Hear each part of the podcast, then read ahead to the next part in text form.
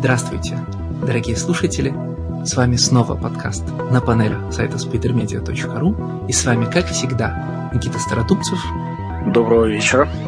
Станислав Шаргородский. Всем привет. И Алексей Замский. У нас не специальный выпуск, четыре комикса по одному от каждого из нас, и один, который возжелали три, по-моему, да? Три разных патрона в разное время. То есть это прям горящая заявка от, от наших слушателей. Ну да, и ради этого мы решили даже сделать исключение по сроку годности заявки. А почему? Он же, кажется, типа 14 что ли, года? Ну, он кажется, а на самом деле 13 -го. Ну, то есть он с 13 по 14 а еще мне надо не забывать, что сейчас 19 год, и, значит, срок давности уже тоже сползает немножко. Да, он на год перемещается. То есть, да, типа, 15 не... год уже у нас должно быть краем. Да, словом, я не могу найти э, ничего общего среди четырех комиксов, которые у нас будут сегодня в выпуске. Кроме того, что мне они все показались в разной степени интересные, а вам нет. Они все что? Они все плохие. Ну, не знаю. Говорят, кино для дураков, а мне понравилось. Ну, в общем, сегодня ваша станция оптимизма — это я. Станция суровой правды — это все остальные. А, а мы Не, начинаем... ну я думаю, что у нас будет градация от тебя до Никиты. Я вот где-то посередине, но, наверное, ближе к Никите. Ну, там, в зависимости от комиксов. Ладно, мы начнем... Призыв... Давайте вот начнем с Никиты и будем сразу его призывать к ответу. Потому что Никита принес нам комикс по лицензии. Потому что он не читает комиксы по лицензии.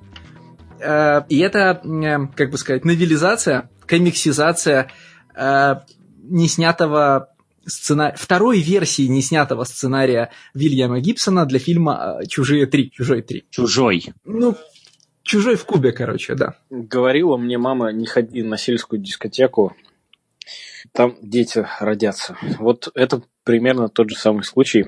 Я бы очень хотел бы насчет этого комикса ошибаться. И я действительно, я вот сразу э, де-факто я считаю, что комиксы по лицензии очень плохие. И я уверен всегда в этом. Как правило, комиксы по лицензии, они ничего не предлагают читателю, кроме, собственно, лицензии. И э, лицензия уже служит таким вот э, драйвером, э, таким вот фактором, который э, привлекает читателя, и на все остальное читатель может закрыть глаза. Комиксы по лицензии совершенно спокойно может писать Грег Пак, рисовать их может никто, и все равно у них будет стабильные там 10 тысяч, 11 тысяч продаж, и это нормально, да, потому что люди покупают лицензию, да, никто не ждет от э, комиксов про трансформеров, э, ну, кроме фанатов трансформеров, да, э, каких-то диких откровений, да, никто не все понимают, что из себя представляют комиксы про Star Wars, все понимают, что из себя представляют комиксы про Adventure Time, и ни у кого никаких, в принципе, мне кажется, никогда иллюзий на этот счет нет. А изредка попадаются хорошие комиксы по лицензии, когда это э, либо passion project какого-то художника, либо э, издательство решает, ну, все равно купит, потому что это лицензия, давайте сделаем эксперимент. Конкретно э, из вот самых таких ярких примеров это э, комиксы Джеймса Стакова тоже по лицензии чужих, да, э, и Годзилла тоже. И вот э, самый лучший комикс по лицензии, и э, если не брать во внимание Стакову или каких-то других э, художников, которые, безусловно, часто делают комиксы по лицензии, то самый лучший комикс по лицензии – комикс Сеоли про трансформеров. Да?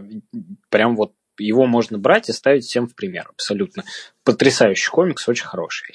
А здесь меня в этом комиксе привлекло. Ну, во-первых, давайте так начнем. Комиксы Aliens вообще им периодически везло э, именно быть э, какими-то самостоятельными вещами, потому что их долгое время писал Аркуди, про которого мы говорили много в прошлом подкасте, да, а рисовал Дагманки. То есть они сами, в принципе, по себе могли составлять э, какую-то художественную ценность и э, не только одной лицензии э, чужих быть э, красными. А, поэтому вот у комиксов про Aliens, ну, как-то вообще ситуация получше с этим. И э, я вообще большой фанат э, кинофильма «Чужой». Э, я его очень люблю, мне он очень нравится. Он, э, это кино абсолютно не стареющее, которое можно смотреть постоянно, и оно будет таким же эталонным хоррора, которым оно было в первый раз, когда мне было 12 лет, когда я его посмотрел. Я не люблю фильм э, «Вторые чужие», чужие, потому что это кино про Вьетнам на самом деле. Я очень люблю кино э, «Aliens 3», э, а именно «Alien 3», Это тот фильм, про который его режиссер Дэвид Финчер сказал, что я это не снимал, и никто этот кино не любит, но, наверное, здесь просто во мне играет то, что мне нравится вообще э, тюремные арки, то есть э, что-то, что про тюрьму. Вот, потому что, как известно, в одной стране одна половина населения сидит, а вторая половина охраняет. Вот, поэтому, естественно, это очень, так скажем, на мой культурный код работает. А, я с большой нелюбовью отношусь к четвертому Эллену, потому что там э, замешан Джос Уидон, и это прям Джос Уидовщина, даже, ну, многие говорят, что она хоть как-то фильтрована, но на самом деле, конечно же, нет, потому что это прям ужасное кино, никому его не советую смотреть. И я очень люблю Прометей, просто на самом деле, потому что там есть Фасбендер, и там клевая архитектура. Вот, последний я не смотрел, не знаю. Уидон, кстати, тоже открещивается от четвертого э, Элена, так же, как и Финчер от третьего. Но, э, по моему вот личному мнению, Уидону надо открещиваться от всего вообще, что он сделал. ну, прям вот вообще. Но это, это, это мой личный вкус. Я никого не, э, не призываю так думать. Но мое скромное мнение, что Уидон, в принципе, ну, как бы а, параша. Вот, скажем так. Окей. Давай все-таки... Давай. Мне, мне кажется, что некорректно вот в данном разрезе говорить о том, что это прям вот комикс по лицензии, который нет, нет, не тут, привносит тут есть, ничего тут нового. Есть, тут есть интересная история.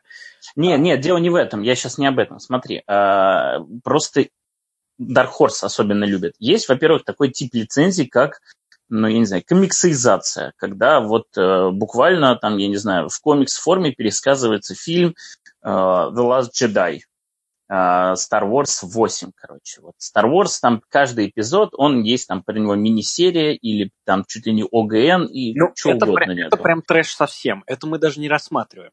Мы, естественно, берем Подожди, мы, мы, естественно, берем Extended Universe, да, то есть вот наше что-то отдельное, э, наше что-то живое, просто вот на них плашка Aliens, на них плашка э, Star Wars, но они рассказывают про свою отдельную историю и что-то такое, да. Как правило, это просто история слабая, персонажи никакие, мы э, о них не заботимся, не знаем, ничего не хотим, и, в принципе, execution сам по себе, то есть исполнение, оно очень слабое, да.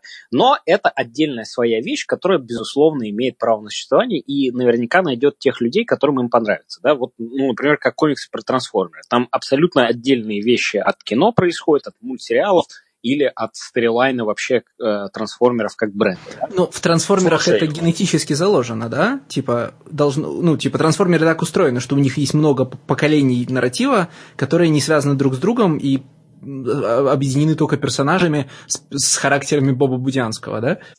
Вот, но, кого? А, характерами кого? Я не знаю. Э, по-моему, этого чувака звали Боб Будянский. Ну, чувак, который в Марвеле делал первые комиксы про трансформеров и придумывал, хара... ну, типа, и придумывал, по сути, характеры игрушкам. Потому no что, по-моему, они предшествуют Допустим. сериалу. Допустим. Нет? Не, подожди, э, я не знаю. Но, короче, я к чему вел? Я, я к тому вел, что есть как бы вариация вот этого типа комикса по лицензии, когда делается не комикс-версия снятого фильма, а когда делается комикс-версия не снятого фильма. Вот Dark Horse э, прям это дело любят. У них, например, э, прям аккурат в последний год э, жизни лицензии по Star Wars выходила мини-серия то ли из восьми, то ли из десяти номеров, и ее, кажется, чуть ли не Брайан Вуд писал. Ну, в общем, это была комиксоизация какого-то там первого сценария Джорджа Лукаса, там, типа в четвертом эпизоде. Вот какая-то первая версия, и фанаты Star Wars, конечно же, знают, о чем речь, но, в общем, это какая-то первая версия сценария к какому-то из фильмов, я так понимаю, что к самому первому. И тоже прям продавался не просто там мини-серия, а там чуть ли не потом слипкейси он, ну, в общем, это прям как артефакт. По-моему, это как... была первая работа Дастина Уивера. Нет, это не первая работа Дастина Уивера, ну, нет, Уивер совсем нет. в «Звездных войнах» первый. Ну, возможно, понимаешь, по Dark Horse столько по Звездным войнам сделал, что где-то там Дастин Уивер, наверное, засветился. Но здесь конкретно был вот какой-то скрипт, э, один из первых сценариев, который потом сильно очень видоизменился, но при этом там вот персонажи, ну, типа у них там другие имена, но примерно там тоже это троица, условно, главные герои.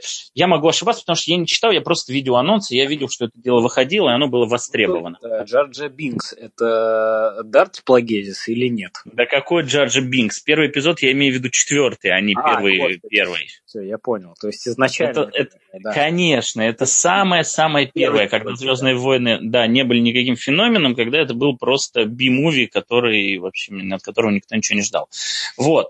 И, и ну, как бы в таком виде комикс э, служит как артефакт времени. Вот есть артефакт, это сценарий, а есть артефакт как его определенная реализация. А, к вопросу, кстати, о экранизации сценариев, ты в курсе, что по Aliens 2 есть э, комиксизация от Уолтера Саймонсона и Майка Миньола? Да, да, я в курсе.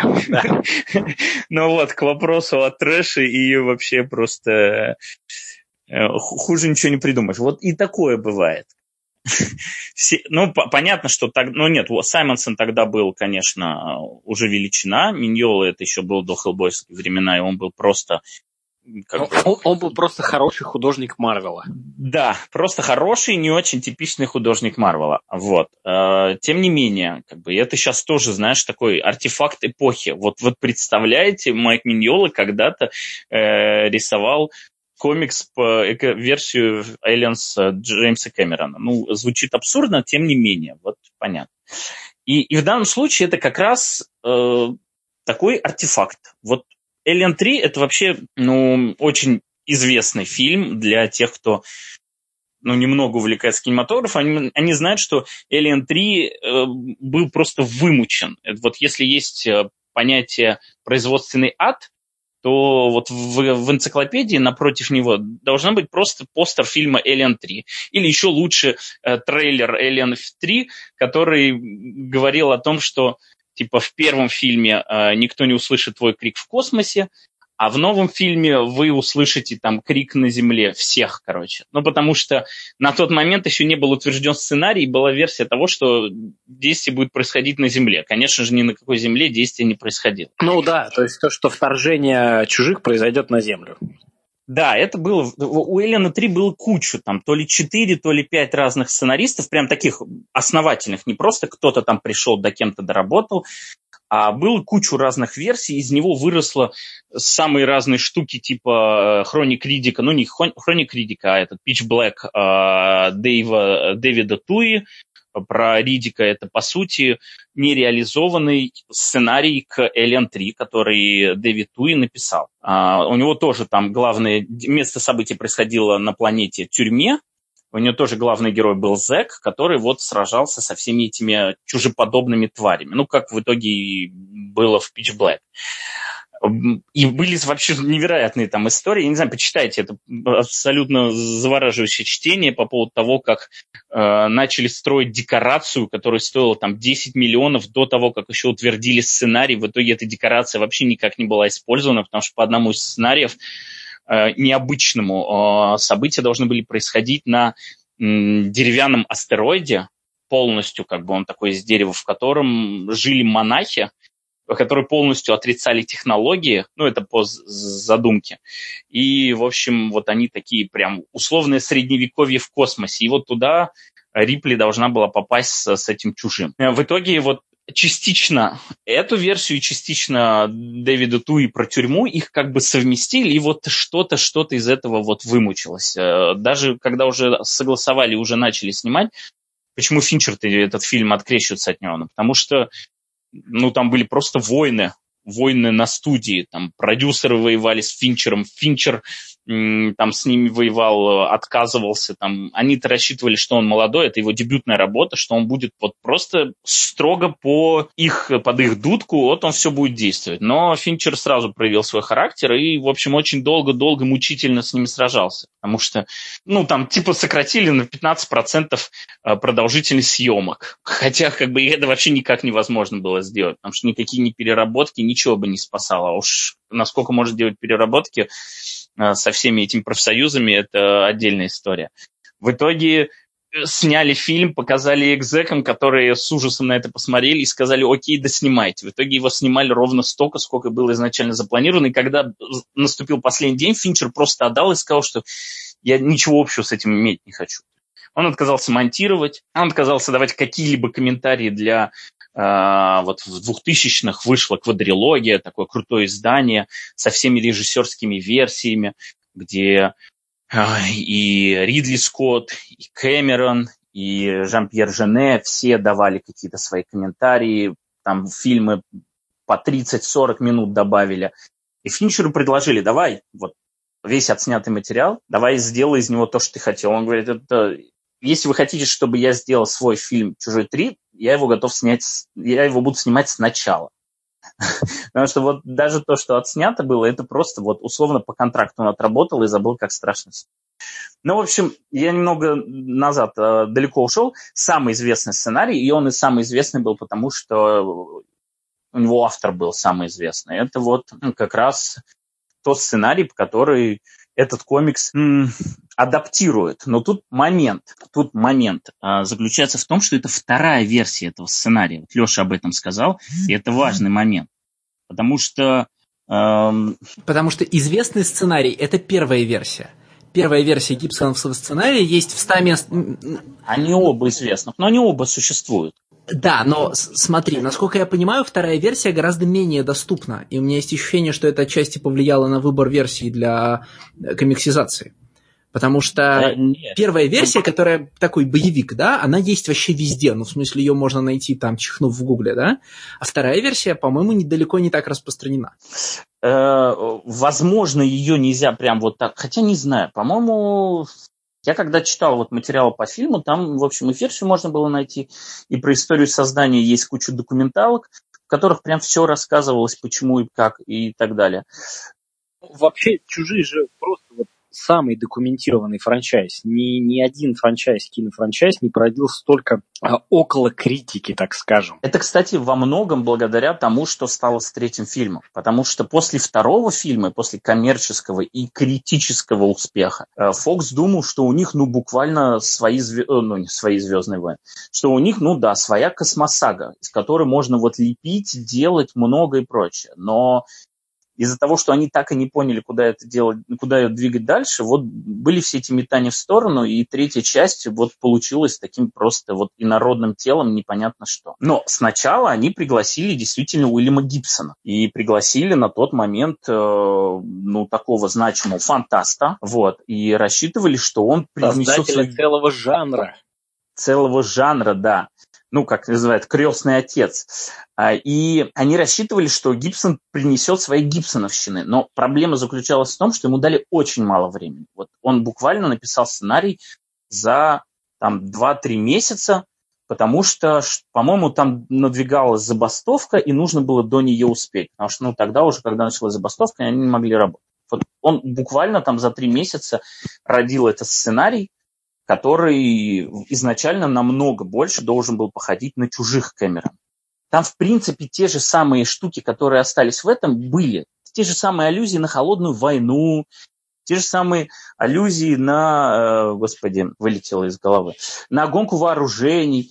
Э, там точно такой же вот этот вот Советский Союз был э, представлен, вот этой альтернативной космической как там Union, да, или как он там называется? Union of uh, people. Progressive People. Progressive, people, да. Да, Union of Progressive People. И вот там было то же самое, да, что вот это вот США, вот это вот Советский Союз, и вот каждый из них хочет использовать чужого как э, ну, такой новый вид вооружения, биологическое оружие, с помощью которого он может уничтожить своего соперника. Все это было у него, и за счет этого он хотел зацепить. По сути, ничего нового и более интересного он не предлагал. Ничего гибсоновского там не было, никаких интересных технологий, никаких интересных взглядов ни на что. Просто была вот такая фишка. Она понравилась Рипли, из-за чего она даже была готова вернуться, потому что Рипли, господи, Сигурни Уивер, Потому что Сигурни Уивер э, здраво подумал и после второго фильма сказал, все, спасибо, настрелялась, насражалась, пожалуйста, где-нибудь меня там вот в каком-нибудь камео уничтожьте, что, в общем-то, Гибсон и сделал, ведь э, ее вообще как бы среди героев нету, она ну, она не умерла, ее выбросили там в криокамере, она вроде как выжила, но при этом с такой зацепочкой. Если что, мы вернемся потом, а сейчас она не готова снимать. А, но студия сказала, спасибо, это интересно, но у нас нет столько денег мы не готовы вкладываться настолько сильно. А там прям масштабно, там, типа там 8 боевых сцен должно было быть, когда у Кэмерона их, по сути, две, вот прям таких. А там 8 должно было быть. Там везде должны были быть сражения. Они когда вот на э, этот корабль, как он называется там? Сулако. Сулака, да, когда они попали, там уже должно было быть куча чужих, там должно было быть сражение. Там на корабле э, Союза должно было куча сражений. Там в конце должна была быть королева, ну, кучу всего. Там в космосе должны были быть сражения. Ну, в общем, максимально масштабно старалась сделать. Естественно, ему сказали, что денег у нас на это нет, будь добр. И вот в результате этого все это было порезано. Э, все было сильно порезано, чуть-чуть, э, ну, соответственно, все освободившееся время было посвящено героям, раскрытию их персонажей, и они стали более-менее. Вот вы можете себе представить, какой был первый сценарий, если вот в этом комиксе персонажи более-менее раскрыты. То есть в первом сценарии они не были раскрыты вообще. Просто был условно экшен, экшен, экшен, экшен. Справедливости ради, это первый черновик и второй черновик. Никто не предполагает, что эта штука пойдет в работу в готовом виде. Ну, типа, к съемкам черновик становится примерно десятый. Ну, понимаешь, о чем я, да? В том смысле, что первый, первый сценарий в первую очередь нужен для концептуальных каких-то вещей. Типа, нет, э, я не говорю, что Гибсон в дальнейшем бы сделал персонажей более живыми. Живые персонажи — это вообще не про книжки Уильяма Гибсона. Да?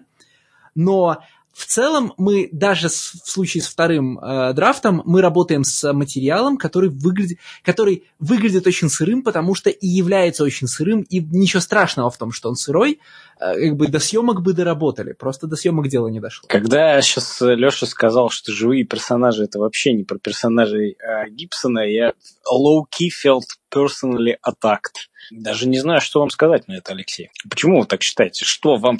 Почему... Кто, кто из обитателей Спрола вам не живой? Слушай, ну, Вильям Гибсон, он... Я нас понимаю, что нас уносит все больше и больше в сторону, но Вильям Гибсон, он как Говард Лавкрафт, да? Он не про литературные достоинства его текстов. Он про инновации и концептуальное мышление. Так же, как Гибсона никогда не волновали технологии в его киберпанке, ну, в смысле, он ничего не знал о компьютерах, когда писал ключевые свои киберпанки. Ну, это и да? заметно-то, в общем-то. Да, но, типа, но это не важно совершенно, да, потому что вещи, которые он проделал с умами людей, ну вот, блин, а, Вильям Гибсон, как, как и Говард Лавкрафт, собственно, да, как и, скажем, Роберт Говард, это вот все люди, э, как это, Человек первый альбом Velvet Underground, да, его послушало 200 человек, но каждый, но каждый услышавший записал, собственно, ну, основал собственную группу. С книжками покрытие гораздо больше, чем с первым альбомом Velvet Underground, но в первую очередь э, в Гибсоне важны не его тексты, а его идеи, которые потом породили 200 других авторов. А в литературном смысле, ну вот там, в смысле, скажем, э, э, футуристического мышления или в смысле, э, как бы сказать, глубины и правдоподобности персонажей, relatability, может быть, даже персонажей. Да, Гибсон как бы типа не хватает звезд с неба. Ну, не знаю. Конечно, вопрос в том, с, чем, с кем мы сравнивать. Это какой-то просто ангарск 90-х годов. Вот я вполне себе вижу там вот происходящее там и в баре в этом, и людей, которые в аркаде друг друга бьют бутылками. Э, пф, не знаю ты обрати внимание, что ты сразу стал воспроизводить, говорить не о персонажах, да, не о характерах. Ты стал говорить о, о правдоподобности социальных картинок. Это совсем другой вопрос. Именно, конечно. А, а, ну, не, я просто... Мы, может, друг друга не поняли, потому что, ну, может быть, у нас просто разные понимания, что такое живой персонаж. Для меня живой персонаж, он не обязательно должен быть проработанным и таким. Я, я просто должен как бы видеть его пример в реальной жизни. Он... А в этом смысле же и персонажи третьего Алиена, ну, в смысле, вот комиксы, которые мы прочитали, они вполне из реальной жизни. Ну, то есть они очень схематические, потому что, понятно, это киносценарий, а не книжка, но как бы типа уставший человек, который, значит, уставший человек, который работает на, как сказать, на объекте, да, а, чувак, который не любит людей, но любит машины, поэтому, ну, типа, поэтому он трудоголик в отдаленном регионе. Значит, там, функционер военно-промышленного комплекса, который плевал на, ну, в смысле, который плевал на простых людей, считает, что во всем разбирается лучше других. Все тоже как бы вполне жизненные персонажи. Но здесь я соглашусь, что они вполне могут находить себе пример, но мы же с вами все вроде удостоверились в мысли, что комикс-то плохой. Мы, на самом деле, я боюсь, что мы не дали Стасу закончить. Да что мне давать? Я, в принципе, подвел к тому, как этот сценарий появился. Я, почему этот сценарий в итоге не был реализован? Просто потому, что Берлинская стена пала, и, в общем-то, холодная война была офишели закончена, и поэтому это уже было не актуально. Поэтому все наработки были Слушай, свернуты. Вот честно, мне кажется, коммунисты, которые захватывают космический корабль американской корпорации, это актуально всегда. И тем более а, в году, в году Господа нашего Бога 2019. Я, не, но подожди, но 2019 это же никогда фильм должен был быть снят. Фильм должен был быть снят типа в 90-м, типа, да не, на самом деле он в 88-м должен был изначально быть снят. И... Стас, про Берлинскую стену вариант интересный, но только у третьего Алина, если я правильно помню, что-то типа 10 разных сценаристов было, да, и в работу не пошел ни один из первых 10. То есть, э, как бы, не все валится на Берлинскую стену. Ну, естественно, я же говорю конкретно про Гибсона. Есть конкретно у каждого сценария была причина, почему он не пошел. И опять же, почитайте статью, она очень легко гуглится, что-нибудь типа созда- история создания чужой 3, их даже несколько, по на русском языке, можете на английском, вообще на каком угодно языке. Там есть конкретные причины, почему каждый сценарий не пошел. У Гибсоновский сценарий среди фанатов считается самым э, перспективным сравнению даже с тем, что получилось, вот, вот если бы его сделали, было бы прям вот хорошо. И, в принципе, они могли бы реализовать даже вот этот сценарий, допилить его, сделать там пятую, шестую версию и доработать персонажа, может быть, еще кого-нибудь добавить. Сливаются голоса в том плане, что у Гибсона такое огромное имя, что уже сам тот э, сам факт того, что он делает сценарий для большой кинофраншизы, а после второго фильма-то это точно большая кинофраншиза, а, уже чем-то классным. Поэтому, мне кажется, такая фиксация, опять же, на а, самой фигуре Гибсона, которая делает этот сценарий. То есть это, понимаешь, это как бы вот лицензионный комикс, в нем привлекает лицензия. А это как бы лицензия для лицензии. Тебя в этом комиксе привлекает исключительно фигура Гибсона – и все, вот, вот сама плашечка. Мне достаточно плашечки на майке Гибсона, чтобы купить эту майку. Ну, я, я за себя скажу, мне ничего в этом комиксе не привлекает. ни, ни Гибсон, ни Элиан. Я могу представить, что... Нет, ты сейчас уже говоришь про комикс. То есть мы какой-то скачок сделали от того, как, конечно, я, не я был реализован. Комикс, да. да. Вот я просто за, завершить эту мысль. Сценарий был в работе, он должен был дорабатываться, но конкретно основная его фишка, которая заключалась вот в этих аллюзиях на холодную войну и гонку вооружений, они были не актуальны тогда. Шпала Берлинская стена, и это начало новой эпохи. И в этот момент снимать фильм, где конкретно опять пушилась эта тема, это было бы, ну, вот просто контр-трендово, э, скажем так. То есть оно абсолютно противоречило тому, что народ хотел что он хотел видеть в искусстве в том числе. Сейчас то, что, то, что это сейчас может быть актуально, это супер, это как бы может быть поэтому-то Dark Horse сейчас с удовольствием как бы это и сделал. Я не исключаю. Смотри, при том, что к 88 году, когда должен был, я так понимаю, то ли сниматься, то ли выйти фильм, это типа было не очень свежо. Любопытно тут э, другое. Вот, значит, черновики Гибсона это 86-й, а второй 87-й год. И если я правильно понимаю, во втором черновике, ну вот тот, который мы теперь и читаем в виде комикса. Не, первый, подожди секунду, давай четко. Первый черновик это осень 87-го, зима 88-го. Это первый только, а второй еще Это позже? первый черновик, вот, да. То есть э, забастовка была... Э, вот, то есть он к декабрю 87 -го года закончил первую версию сценария, потому что в январе 88-го начиналась забастовка сценаристов. Морская свинка обманула меня, как говорится. Соответственно, классика. вот эта версия, которую мы сейчас видим, это уже, я не знаю, какой там год, ну типа 88 Ага, то есть тогда у меня моя следующая мысль, значит, приобретает интересный дополнительный оборот. Я хотел сказать, смотрите, как причудливо... Э, понятно, что мысль... Понятно, что э, сами страхи, они вызревали раньше, и поэтому они легко могут быть неактуальны к 87 году, когда у нас уже э, Саманта Смит, значит, боящаяся ядерной войны, сменяется там Горбачевым и гласностью, да. Э, но в 87 году э, значит, по разные стороны океана, насколько я понимаю, Вильям Гибсон и Алан Мур оба говорят, значит, э, вот инопланетянин который, вот инопланетянин, которого нужно бросить между, значит, Советским Союзом и Соединенными Штатами Америки, чтобы они объединились против общего врага. В смысле, это мы, вот, эта фраза-то в комиксе есть, в э, «Олене», и когда ты до нее натыкаешься, значит, ты внезапно выныриваешь из комикса и начинаешь думать про хранителей, ну, потому что какой же такой комикс-гик, если ты не думаешь ежедневно про хранителей, да? Интересно, что понятно, ну, интересно, как э, Короче, если бы, если бы Гибсон закончил свой второй черновик в 87 году, я бы здесь сказал, интересно, как эти люди разными путями дошли до одной и той же мысли. А вот если Гибсон заканчивает свой второй черновик, где появляется этот образ, уже годом позже, то, простите, интересно, не видал ли где на свете он самый популярный на тот момент изданный одним томом комикс, да? Я сейчас просто, чтобы восстановить справедливость, он успел второй черновик сделать вообще за один месяц. То есть он его в январе 88-го, еще до страйка, успел отдать вот этот второй черновик. Ну и на тот момент уже есть, э, понимаешь, э, два года, как есть хранитель россыпью, и год, как есть хранитель, изданный одним томом. Не без этого.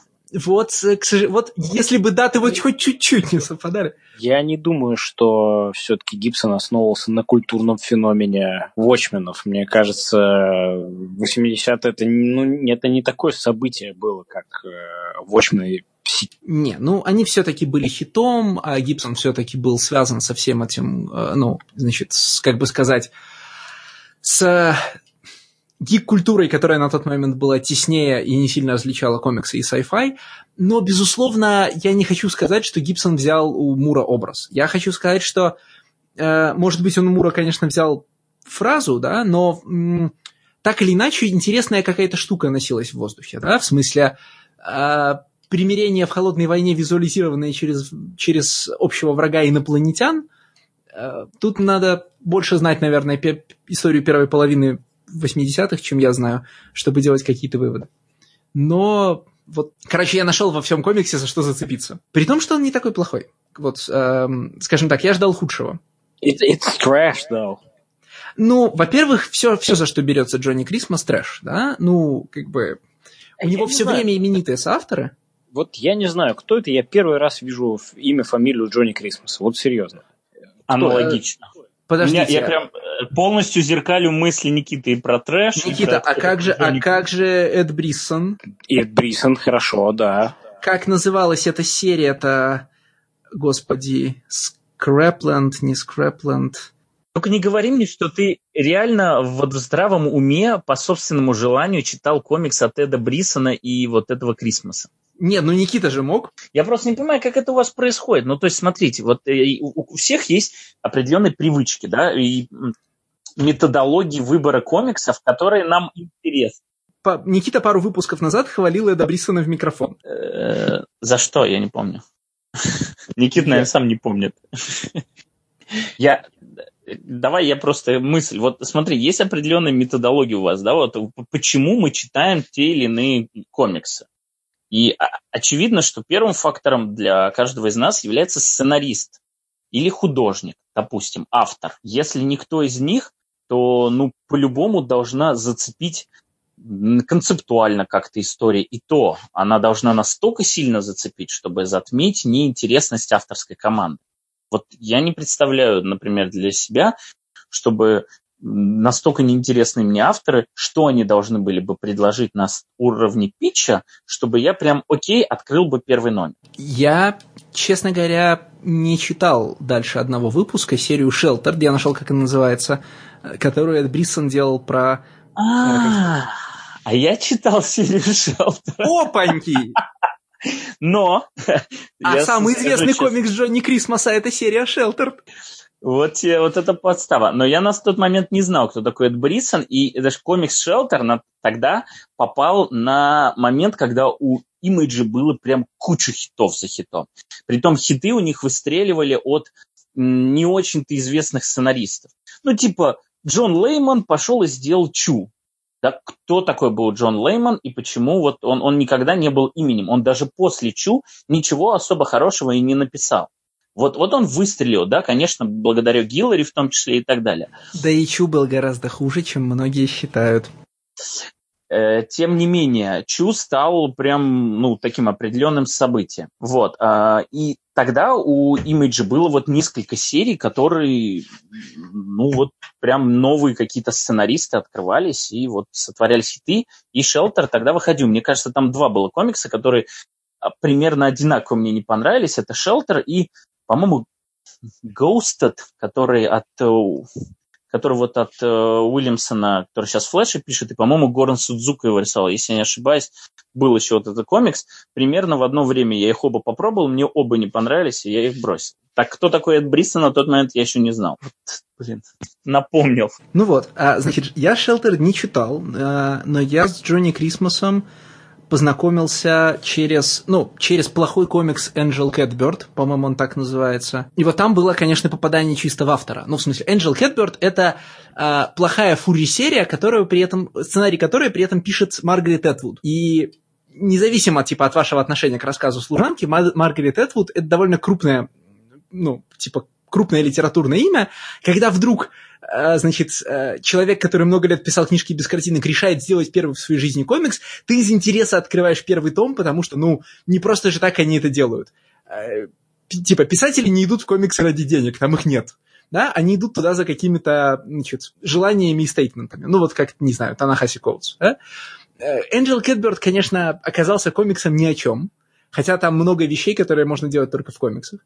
И вот, вот, типа, это две ключевые работы Джон, Джонни Крисмоса до Алена, да, Angel Catbird и Sheltered. Ну, короче, у него всегда более узнаваемые соавторы, чем он сам, конечно. Ну, какой он художник, ну, вы сами видели сейчас. Как я уже сказал, да, что здесь лицензия для лицензии. Меня этот комикс привлек исключительно фамилией Гибсона. Все. Я такой, опа, это сценарий Гибсона для Alien 3, наверное, я хочу это прочитать. Все. И я же говорю, он в итоге для, для меня, например, оказался неплохим, потому что он обеспечивает то, что написано на обложке. Alien, э, ну, типа, если фокусироваться на том, что этот, этот сценарий писался, когда существовали только «Чужой» и «Чужие», да, то Типа, это сценарий, который играет по правилам франшизы «Чужой, черточка, чужие».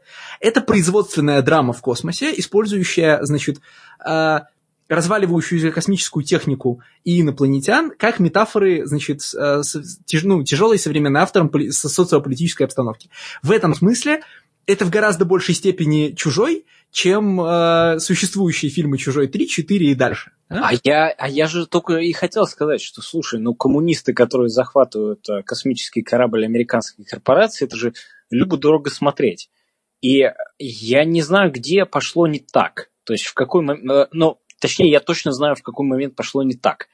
А, это рисунок. Он чудовищный.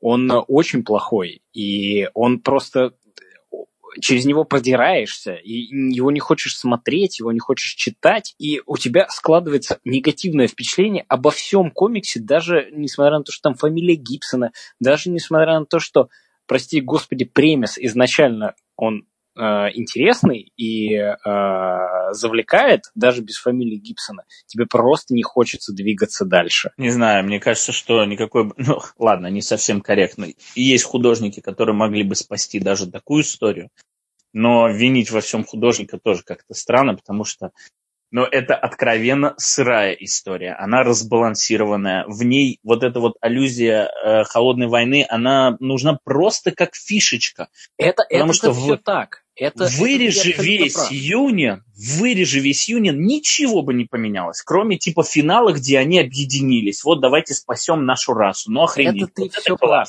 э, Стас. Здесь даже э, речи об этом не идет. Но любой хороший художник, даже э, просто которому да, дают интересный, но не проработанный клевый концепт, как э, коммунисты захватывают корабль космический американских капиталистов, хороший художник может из него сделать конфету просто. Он может обернуть вот этот вот интересный концепт просто в красивую классную обертку, которую можно будет смотреть и читать.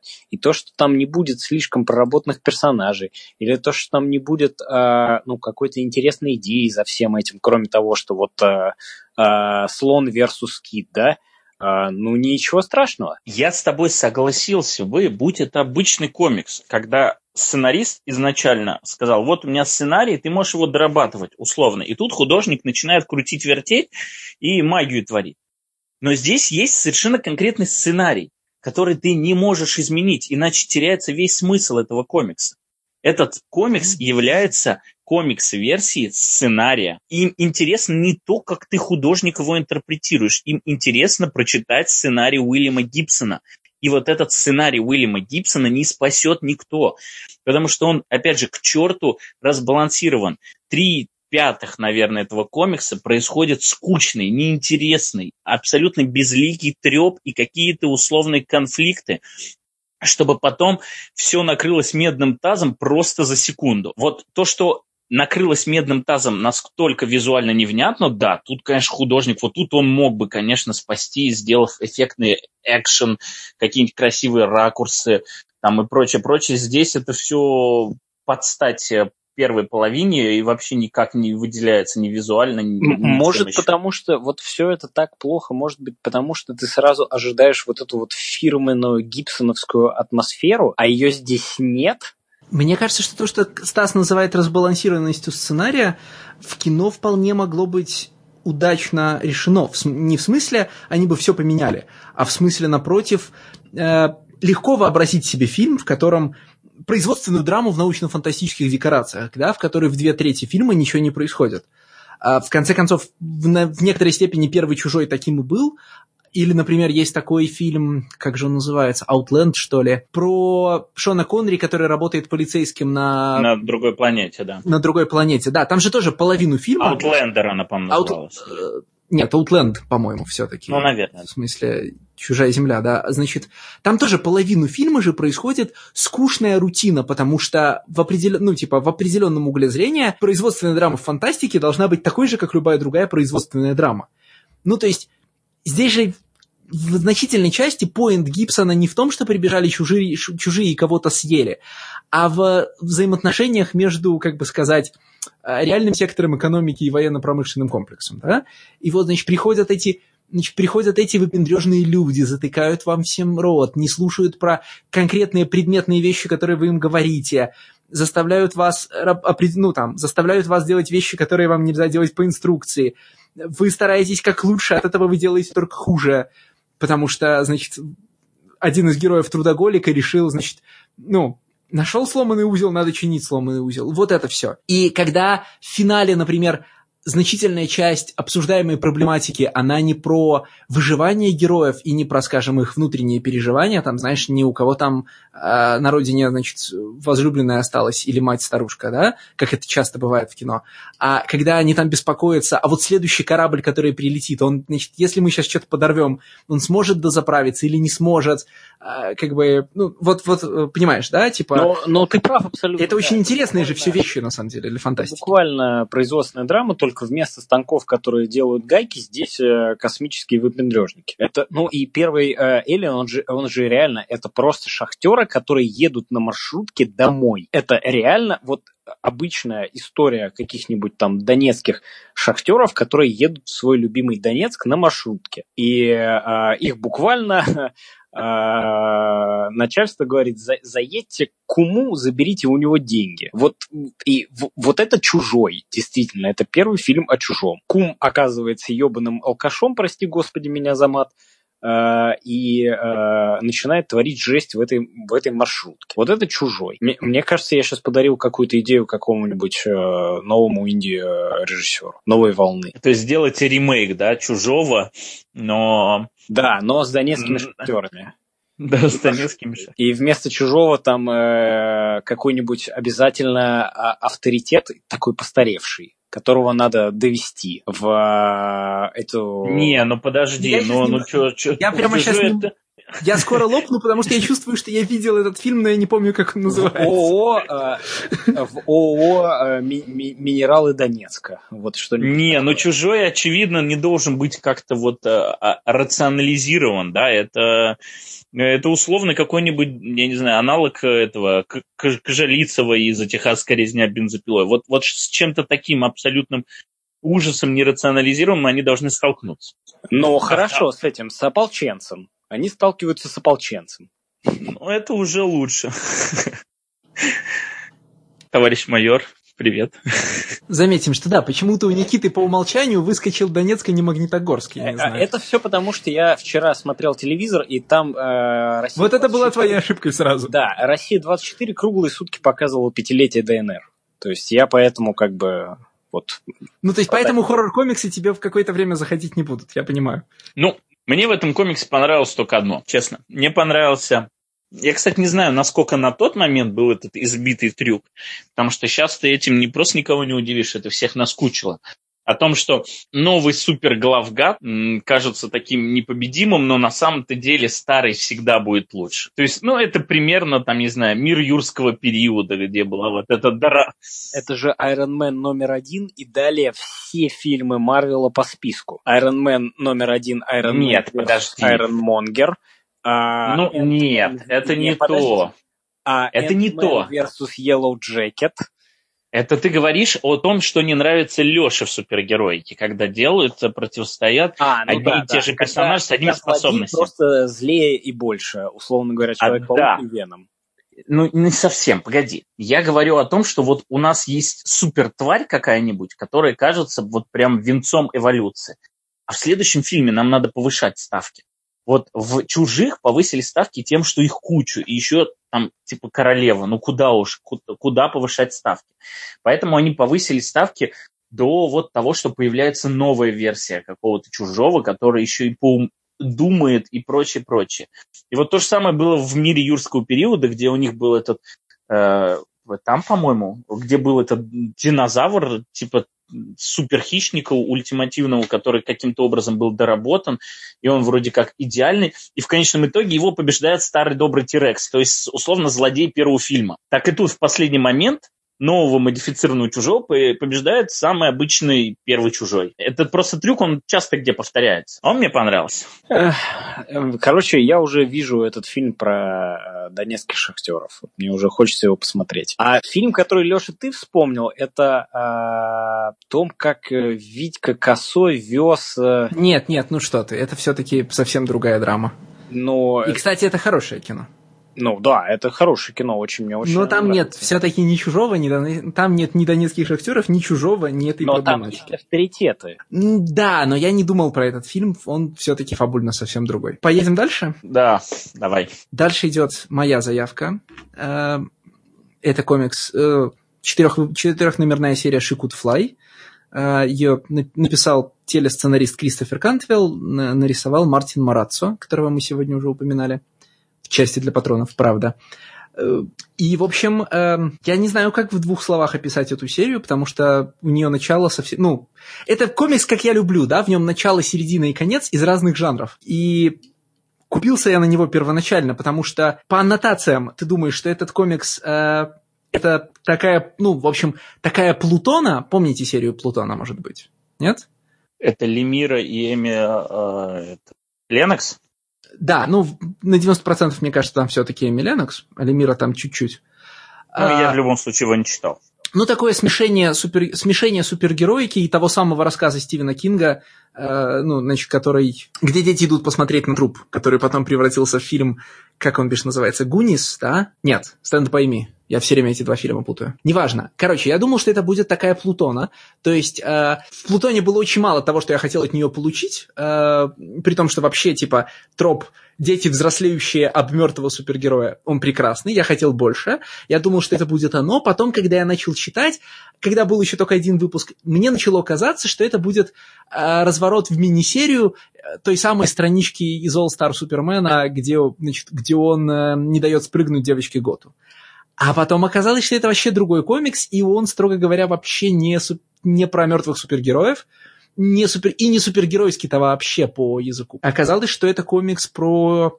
м, Комикс про психические расстройства встречается с комиксом про технический шпионаж. Да? В конце остается только один из двух жанров. Ну, справедливости ради комикс про психические расстройства нам заявляется с первой страницы. Да, но в рамках первого выпуска это все еще мог быть комикс про... Ну, героиня комикса про психические расстройства могла быть той самой девочкой из, супер... из страницы в Супермене. Это Понимаешь? правда, но уже к концу первого выпуска начинается шпионаж, и уже начинаются все вот эти вот закулисные борьбы спецслужб, э, корпораций и прочее, прочее. Да, но в Плутоне, например, значение супергероини росло от выпуска к выпуску. В первый, первый номер был про детей и труп, да, и трупа там было, господи, там три страницы. А с каждым следующим выпуском значение героини и мертвый и живой росло. Тут можно было ожидать того же самого, а пошло в итоге все в другую сторону. Ты так говоришь, как будто Плутона не трехномерная мини-серия. Пяти. Типа там столько... Пяти. А, пяти, да? Окей, да. хорошо. Ну и когда ее читаешь в ангоинге, это все-таки там месяц или больше от номера до номера, кажется, что это много. Ты хотел спросить, э, что ты предположил, что нам не понравилось, да? Ну, я уже знаю, что вам не понравилось, потому что вы меня предупредили, что вам сегодня не нравится ни один комикс из, из Но я, спро... я тебе сказал, что не нравится по-разному. Вот э, если мы м- прямо сейчас уже расставляем, насколько что не понравилось, я предполагаю, что этот комикс у меня будет на втором месте. То есть есть как минимум два, которые мне не понравились больше. Но при этом мне этот комикс совсем не понравился. Просто те два мне очень не понравились. Но это вот Элен, который мы уже обсудили, и вот еще один будет экспонат. Вот. А, но мне комикс совершенно не понравился. И я именно под тем, что... Сейчас, секунду, Никита, я тебе должен сказать. Он мне не понравился именно тем, чем понравился тебе, Леша. Я не очень люблю когда комикс настолько сильно шатается вот меж жанров и меняет скорость повествования и прочее. Я люблю, когда два, ну максимум три жанра они сталкиваются и очень интересно начинают различные элементы этих жанров связываться вот ниточками одна за другой, и получается какое-то полотно.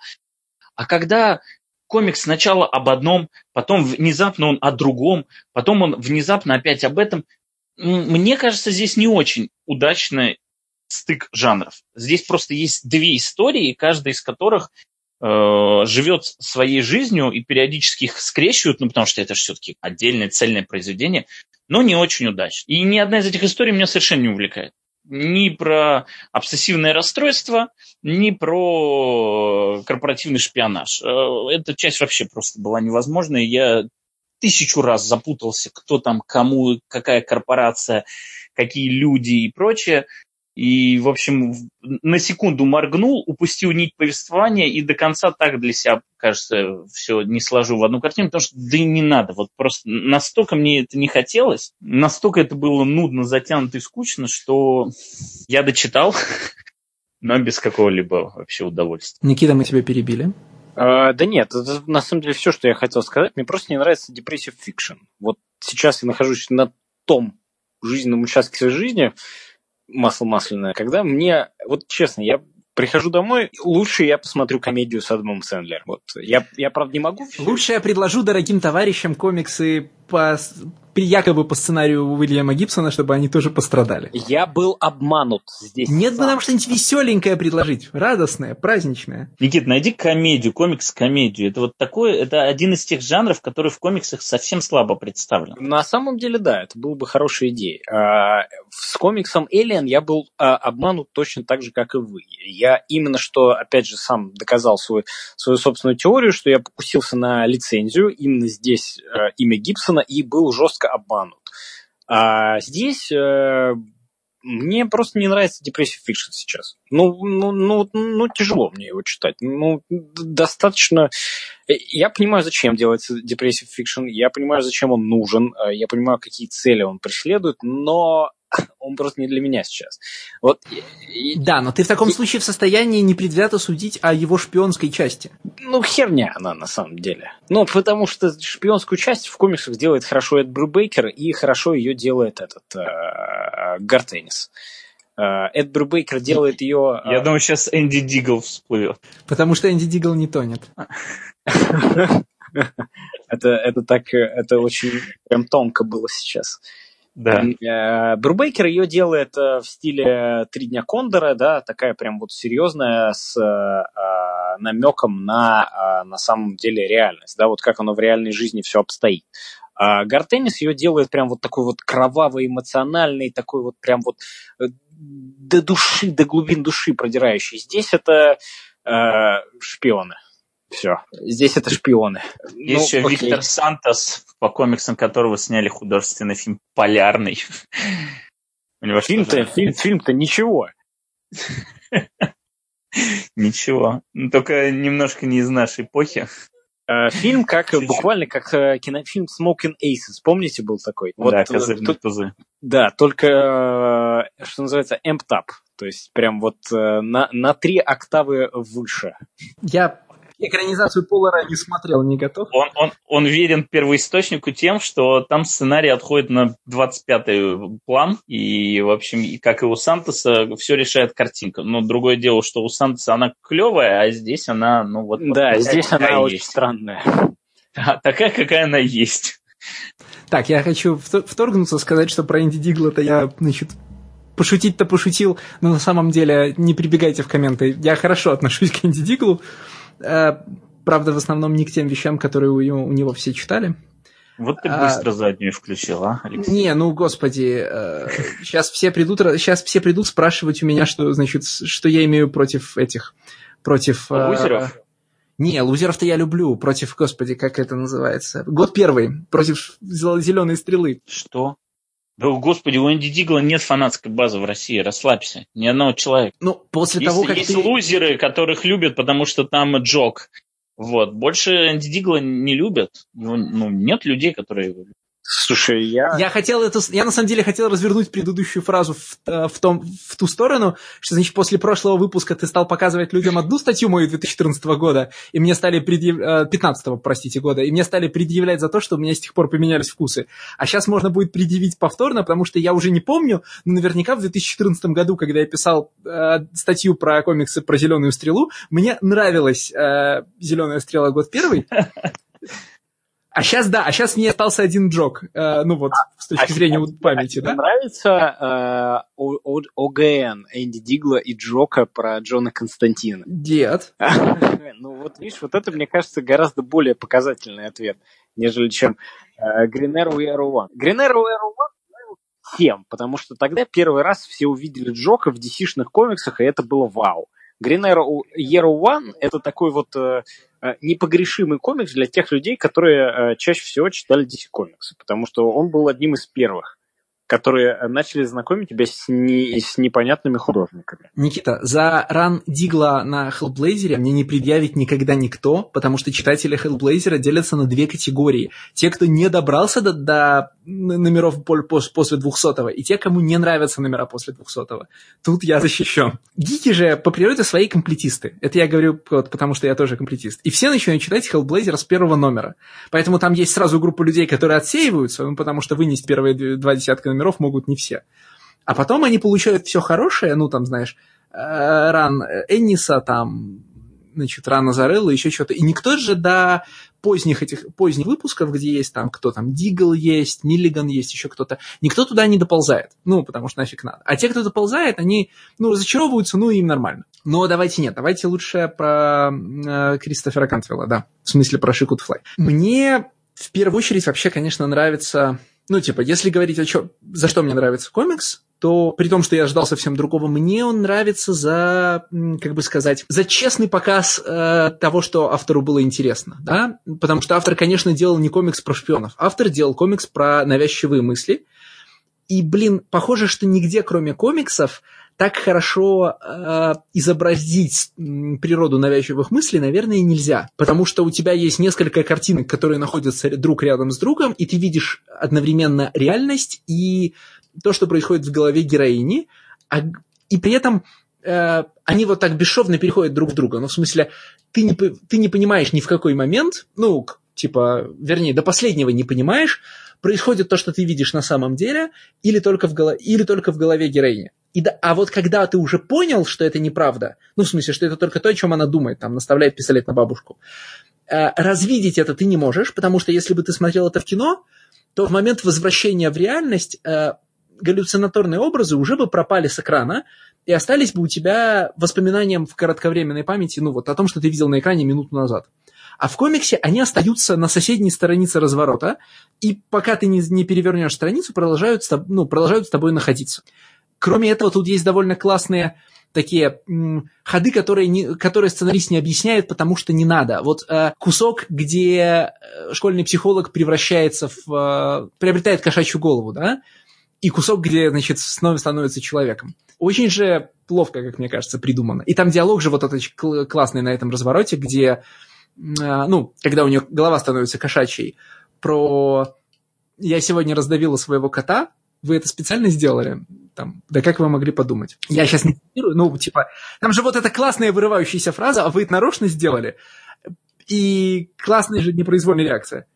Так в этом же, как бы, ты говоришь, не объясняет сценарий. По-моему, там все очевидно. Когда она наконец-то говорит, какие у нее самой болезни, она становится relatable для главной героини. Она становится человеком для нее. Она становится вот той, кто меня понимает. Да, возвращ... Э, ну, или хотя бы потенциально человеком, да, да, возвращение э, в человеческий облик, он там как раз довольно прозрачен.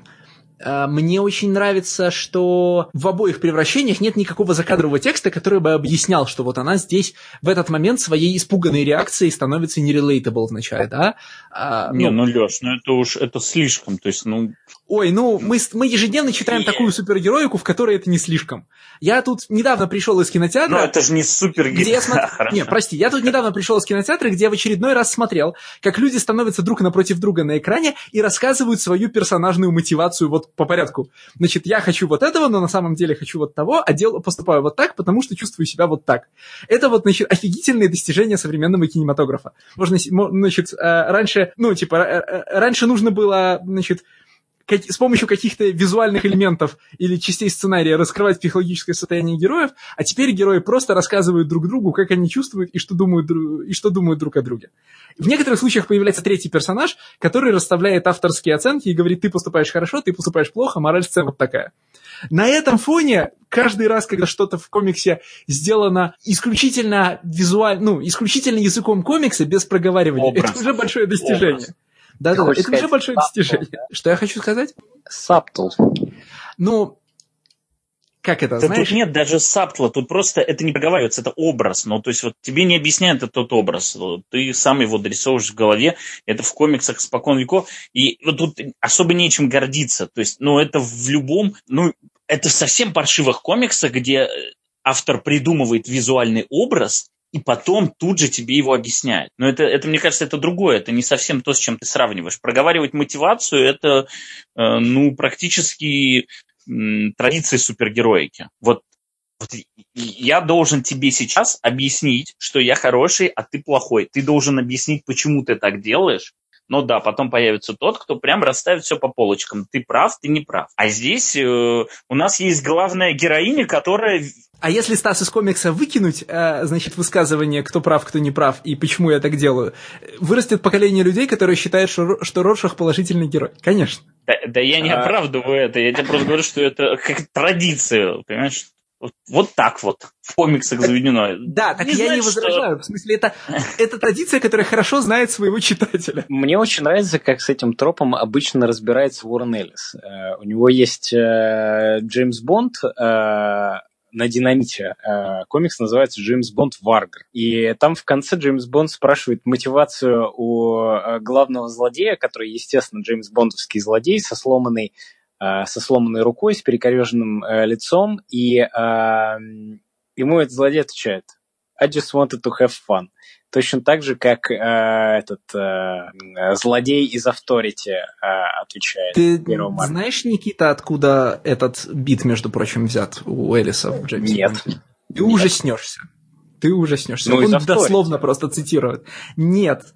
Разговор в Джеймсе Бонде дословно, дословно цитирует сцену из «Прости господи, доктора Кто». Я так и знал, я так и знал, что Понимаешь? скажешь.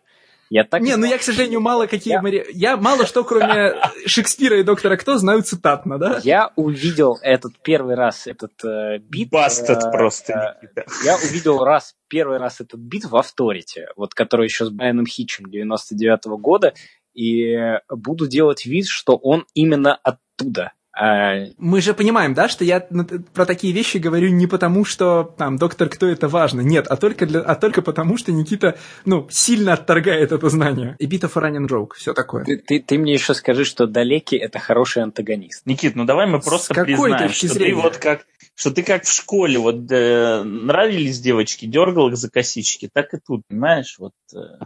Почему ты считаешь, что я в школе был сексистом, а?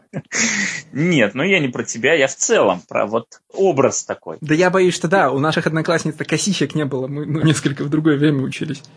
Still. Чувствую, извини, Алексей, но я правда чувствую вину, и я думаю, что меня слушатели потенциально будут проклинать, что я лишил их увлекательного обсуждения далеков. Это, ну, просто это будет нечестно с моей стороны. Господи, мы здесь, чтобы производить новый контент. Дискуссии о том, э, хорошие ли злодеи Далики, занимают такое количество часов подкастов, э, видео на Ютубе и километры страниц в интернете, что как бы к ним ничего добавить просто нельзя. Ну, в смысле, можно, но это будет повторением какого-нибудь, знаешь, аргумента 271 в дискуссии, идущей с 70, ну, 70 какого-то года. Вот, понимаешь, юзи... только появился Юзинет, сразу началась дискуссия о далеках. Понимаешь, просто к ним ни разу не подходили с точки зрения донецких шахтер. Э, вот, кстати, это не исключено, я согласен, да.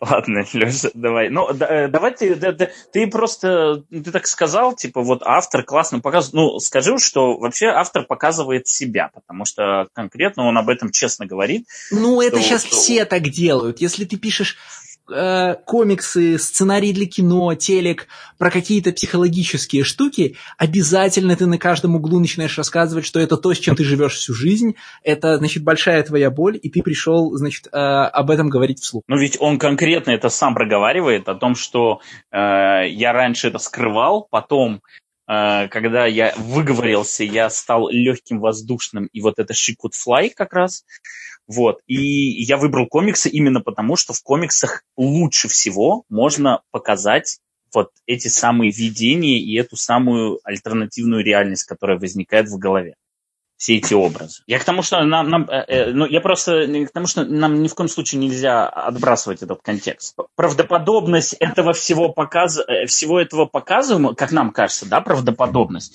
потому что это не просто человек, который где-то статью на Википедии прочитал, а человек, который собственно переживал вот такие вот вещи. То есть, ну вот он рассказывает, что у него буквально возникали мысли, э, и не просто мысли, это не просто в голове, вот я сейчас убью того-то, а у него эти образы возникали, то есть, ну, условные галлюцинации того, как вот он сейчас берет и кого-то убивает, совершает какую-то чудовищную вещь. Он вкладывает в это свой личный опыт это, ну, это ценность, и она вносит, она добав... это то, что добавляет этому комиксу ценность. Это не, говорю, не очередная прочитанная в Википедии страница, это переженный, собственно, ручной опыт, который вот пытаешься переложить на страницы комикса. Ну, мне все-таки кажется, я, я про, вообще про такие вещи стараюсь, э, как это, касаться их осторожно, потому что, с одной стороны, типа, нет оснований этому человеку не верить. В смысле, безусловно, скорее всего, у него есть такие проблемы, о которых он говорит. С другой стороны, это, типа, успешный белый человек, который, ну, типа, производил успешные телесериалы в Лос-Анджелесе. А, наверняка, ну, типа, можно смело предположить, что, ну, как это, Uh, масштаб его проблем гораздо меньше, чем тот, который он изображает в героине. Ну, в смысле, потому что э, ну, ну, понимаете, да, она всерьез теряет функциональность на многих этапах, и вообще, как бы, проблема психических расстройств в том, что ты не можешь с ними совладать, ну, не расстройств, окей, а это, ну, типа, я сейчас не могу найти правильный термин, но мы-то говорим о приморбидных вещах. В смысле, у нее нет э, такого диагноза, с которым ее нужно, там, короче, изолировать для ее собственного блага. Да, да не, ну, понятно, да, она типа вполне себе функциональна, у нее есть навязчивое состояние, а, но как бы видно же, что человек с, теми, с, тем уровнем навязчивых состояний, который испытывает героиня, будет испытывать определенные трудности в, э, в профессиональной жизни всегда. Ну, в смысле, если не будет лечиться, да? И отсюда, когда я читаю про автора, который говорит, у меня были те же проблемы всю жизнь, и пока я не начал с ними уже в очень позднем возрасте, значит, бороться, мне не полегчало, я с подозрением смотрю на то, что вообще этот человек там не комиксы писал, сидя дома, да, а производил, э, ну, типа, э, крупный сериал, что, понятно, требует определенных, определенной социальной подушки безопасности. Нет, нет, нет. Э, в, в первую очередь, в первую очередь социальной защищенности, там, других вещей. Ну, блин, Э, давайте, давайте коснемся очень простого аспекта. Э, эта героиня ходит к школьному психологу, потому что никакого другого психолога у нее, разумеется, нет и не может быть, потому что никакой другой психолог в ее медицинскую, в медицинскую страховку семью с ее положением не влезает. Ну, очевидно, если у них вообще есть медицинская страховка, да? Okay. А я, вот. А выяснить, насколько, например, э, из насколько хорошей семьи происходит Кристофер Кантвилл, я не могу, потому что у него такое талантливое имя и фамилия, что он не гуглится, как, может быть, догадывается Никита. Окей. Okay. Нет, да? Я, я готов двигаться к следующему комиксу. I guess я хотел сейчас с тобой поговорить про альтрайтов, а ты вот не принял пас. А при чем здесь альтрайты? Кристофер, если ты будешь гуглить Кристофер Кантвилл, ты не найдешь автора сериала «Остановись и гори». Ты найдешь так называемого плачущего фашиста. Кристофер Кантвилл зовут, типа, ну видного альтрайтового, очень миметичного альтрайтового чувака.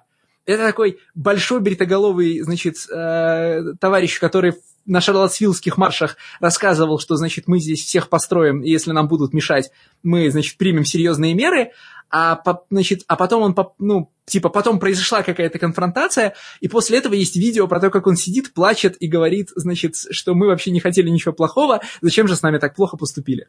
И он при этом очень широко представленный на Ютубе человек, все такое. Короче, он внезапно гуглится гораздо лучше, чем, авто, чем сценарист этого комикса, хотя сценарист комикса снимал успешный телесериал. Вот, вот смотри, прям сразу же э, вторая же ссылка по Кристофер Кантвелл. Кантвелл was born in Chicago, Illinois. Чикаго — это богатейший город Америки. Э, это где события да? комикса происходят, если уж на то пошло.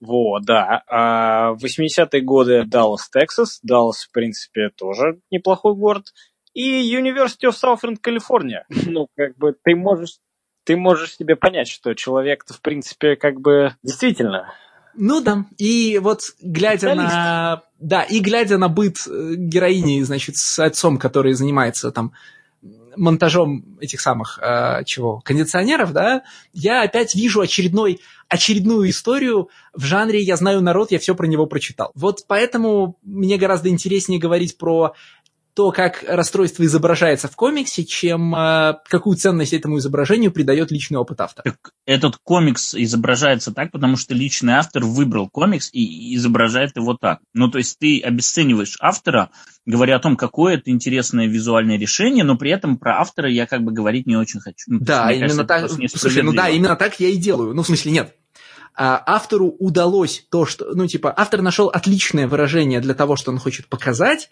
но дополнительную ценность этому, изобра... значит, изображаемой э, и тому, что изображается, тому, как это изображается, не придает его личный опыт. Если бы он сделал так же хорошо, основываясь на страничке в Википедии, тоже был бы молодец. Понимаешь? Ну, нам, типа, на мой вкус тут важнее, получилось ли достучаться, ну, в смысле, получилось ли передать проблематику и достучаться до сердца читателя, в смысле не доходит через голову, доходит через другое место, чем э, изображается ли то, что, ну, чем имеется реаль, ли реальная база у того, что изображается. Ну, и мне лично, конечно, это важно, потому что вот если бы это было бы на основе странички из Википедии, наверное, я сказал бы, что не верю. То это был бы Уоррен Эллис. А в данном случае я могу сказать, что верю.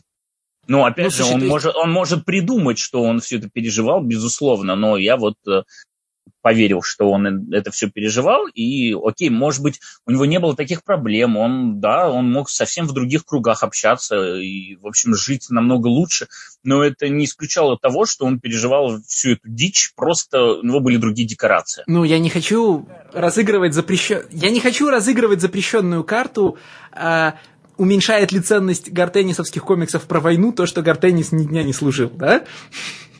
Это... Не уменьшает, так и здесь. Да, но это, ну извини, просто разбираться в оружии ни разу не стреляй из него, и разбираться вот в этом предмете ни разу не оказывается, это абсолютно разные вещи. Ну, слушай, мы любим комиксы Энниса не за то, что он разбирается в оружии, а за то, что он изображает определенным образом внутренний мир солдата, да? Психологи и психиатры, они же разбираются в э, подобного рода заболеваниях, э, но вряд ли они же все поголовно тоже э, страдают такими заболеваниями. Поэтому я вполне считаю, что со стороны психиатра и психолога можно показать тоже взгляд point of view больного. Не буду на этот счет дискутировать, потому что не, не, не уверен, что могут, даже зная и выштудировав кучу учебников и приняв у себя сотню больных, я не уверен, что они это способны делать. А о том, чтобы Э, ну, Леша, просто учебников про войну и про обсессивно-компульсивное расстройство, я думаю, что несоизмеримое количество просто. Тому же, все-таки, ну, мне кажется, это разные величины. Ну, величины, безусловно, разные, но типа что, что с чем сравнивать, да? А что касается количества учебников, ну я не знаю, я читал про э, навязчивое состояние больше, чем про войну, ну просто потому что меня всегда это интересовало больше. Ну еще раз, да, это не спор про а, ценность комикса или ценность автора, да, это спор про эстетические позиции исключительно. В смысле, никакой, выход из, никакой вывод из нашего спора не должен обесценивать ни комикс Энниса, ни комиксы Кантвелла и Маратса, да. Э, это вопрос о том, мертв ли автор там и все такое. Что сугубо, ну, что вопрос сугубо эстетический, и мы можем просто артикулировать позиции на этот счет. Как-то так. Тут наступает фаза, в которой вы что-нибудь говорите про рисунок, потому что у вас получается лучше об этом говорить, чем у меня. Есть ли что сказать вообще про рисунок в этом комиксе? Ну, Никита, как читатель, мы да. уже упомянули это в подкасте для патронов. В подкасте для патронов мы обсуждали чуть-чуть секундочку. Погоди, погоди, не пугай, не пугай. Это не подкаст для патронов. Это... Ой, господи, да, в части для патронов мы обсуждали чуть-чуть, секундочку, буквально комикс, который называется Man. И там тоже рисует Мартин Мараза. А, на мой взгляд, вот Мартин Мараза это как раз тот самый а, хаус-стиль Марвела в текущем его моменте, в текущем его понимании вот этого смысла. Да? А, это рисунок действительно похожий на большую часть э, рисунка комиксов Марвел вот 2015-2018 года, пока не пришел э, Ода Набунага и не спас всех нас от э, э, плохой, плохой редактуры, но э, сказать что-то э, на самом деле такое серьезное про рисунок Мараза в принципе, наверное, нельзя, потому что он, э, он, он хороший, но он очень действительно похож на все остальное, что есть. То есть, когда ты откроешь этот комикс, ты можешь сразу не понять, что это Мартин Мараза, ты можешь подумать, что это какие-то еще куча безымянных художников вот из того же Марвела. И это это, на мой взгляд, сильно мешает и Ice Cream Man, и She Could Fly. Не, ну мне на самом деле, я немного добавлю Никите, потому что для меня ну, рисунок не был чем-то примечательным. Мне единственное, что я обратил внимание, на то, что он м- рисовал его в четыре полосы. После Провиденса на такие вещи особенно обращаешь внимание. Единственное, что тут конечно, нету вот этой вот выверенной идентичности размера кадра, как в Providence, где прям вот четыре абсолютно одинаковых прямоугольника, и иногда они превращаются, там два сливаются, становятся квадратом и так далее. Или там надо больше, чтобы был квадрат. Здесь все-таки иногда одна панель раздувается, сужая остальные три, иногда кажется вообще пятая, иногда одна панель располовинивается, и внизу их становится там 2, 4 или больше. Вот. Но это лишь признак того, что, ну, что у этого комикса сценарист телесценарист. В общем, сколько раз мы уже видели, когда телесценарист приходит, он видит э, конечный итог как картинку на телевидении. Это широкоформатная картинка, и я предполагаю, что это даже не решение художника. Я думаю, что это буквально было в сценарии прописано, давай рассказывать все э, широкоформатными кадрами. Вот, поэтому, ну, на это стоит обратить внимание, но как только ты вспоминаешь, что сценарист э, пришел из телека, в общем, все стоит на свои места, и как бы это никого ничем сильно не удивит. So let's move on to the third one. Да, продолжим двигаться по комиксам, которые мне понравились. Э, скорее понравились, чем нет, а вам скорее нет, чем да. Заявка от трех разных наших патронов. Стас, у тебя не записано от кого? Нет. Ладно. А, Но один из трех патронов – это наш дорогой патрио... патрон. Точнее, не совсем верно. Не от трех разных патронов. От трех разных слушателей, один из которых патрон. Ага. И кто это, ты не помнишь?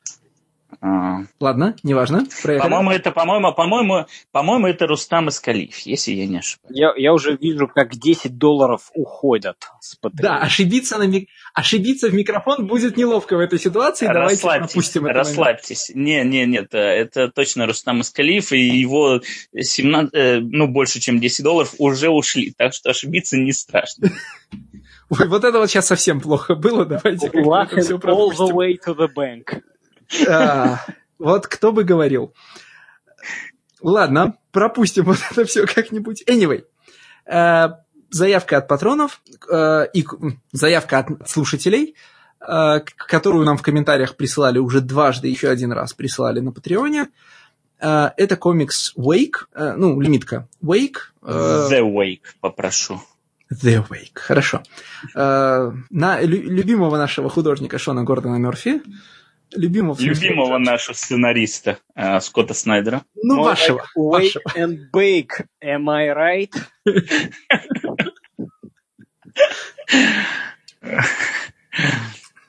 И, короче, это, ком... это двух, э, значит, комикс из двух отчетливых половинок, в одной из которых мы видим как... Э, в одной из которых мы видим события до мировой катастрофы, во второй после.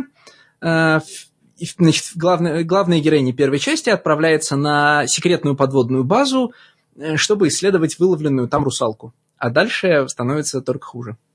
Ну да, да, это, это комикс, в котором есть два отчетливых, э, две отчетливые инспирации. Первая половина – это художественный фильм «The Abyss» Джеймса Кэмерона. А вторая половина – это художественный фильм Waterworld с Кевином Костнером. Вот сейчас, вот, вот сейчас было очень унизительно оба раза. Э, в смысле, тебе бездна не нравится? Ну, вот это просто Нет, не нравится. 7 лет. Что это? Но это первый канал, когда мне было 7 лет. Э, Водный мир э, с Кевином Костнером, где он фильтрует свою мочу, хотя можно таким же образом отфильтровать э, ну, морскую воду. Да, соленую воду. И э, Погру... Бездна, да. А почему бездна, а не глубокое синее море? А вот глубокое синее море, да. Это вот. Да вот, нет. Ну Огромные нет. акулы откусывают там половину тела Сэмюэла Л. Джексону. Ну, в смысле, вот, да. Нет. Глубокое синее нет. море. смотрели все одноклассники, которые говорили, что это прям вот э, обязательно надо смотреть. Потому что у бездны все-таки была, был какой-то налет художественной ценности, даже когда мне было вот 7 лет. Так подождите, стоп. Глубокое синее море – это отчетливая пародия на челюсти и все, что последовало за этим. В глубоком синем море есть ну, как очень пародия. крутые персонажи. Есть очень крутой кок, который взрывает акулу, э, заперевшись в духовке. Вот. Э, есть Томас Джейн, который Панишер. Вот. Э, это смешной фильм. Глубокое синее море это просто смешной фильм. А Эбис... Не-не-не, подожди, науч... подожди. Смешным его делает... А, вот смотри, значит, если ты откроешь сейчас там ИМДБ или Википедию, ты увидишь, что «Глубокое синее море» из science fiction horror фильм directed by Ренни Харлин. Так вот, смешным его делает вторая часть этой фразы, а не первая. Ведь это не комедия по замыслу. Просто Ренни Харлин обладает специфическим таким прикосновением Медаса, да? Э, это не важно. И мы говорим о том, ну хорошо, ладно, ну не комедия, окей, это фильм, очередной фильм по э, заветам э, челюсти. А Эбис это был про вот научную фантастику, про вот что-то неведомое, что-то необычное не, вот там в глубине, у которого есть какой-то глобальный смысл. Здесь абсолютно так же. Мы услышали какой-то звук из глубины. Это просто художественный фильм «Эбис». То, что дальше, как это потом раскручивается со связями, с мифологиями, с всемирными потопами и прочее, это уже, э, опять же, 10 раз на рассказано, 10 раз на верчено, но в целом вот именно эстетически, да, вот это хоррор под водой, притом хоррор не с чем-то объяснимым, да, не с просто какой-то акулой, а с какой-то доисторической тварью, которая способна не просто тебя сожрать, а она способна тебя буквально вот в какую-то альтернативную реальность направить и заставить тебя самостоятельно просто себя уничтожить, убить, э, привести себя к, э, к охотнику.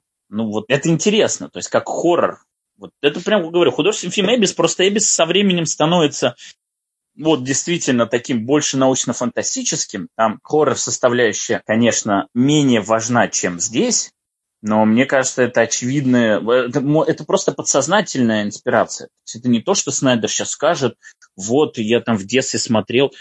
А это то, что было. Он в детстве смотрел, он запомнил эти образы, он запомнил условно какую-то атмосферу там и прочее. Все, вот он это воспроизвел, сам того даже не подозревал. Ну и, конечно, Кевин Костнер, ну, как он тоже смотрел в детстве эти фильмы. Водный мир. Ну да, водный мир наверняка часто крутили по кабельным каналам, потому что его, он дешево стоил в аренду. Но я не уверен, что... Слушай, ну Wake же при этом не хоррор, в смысле...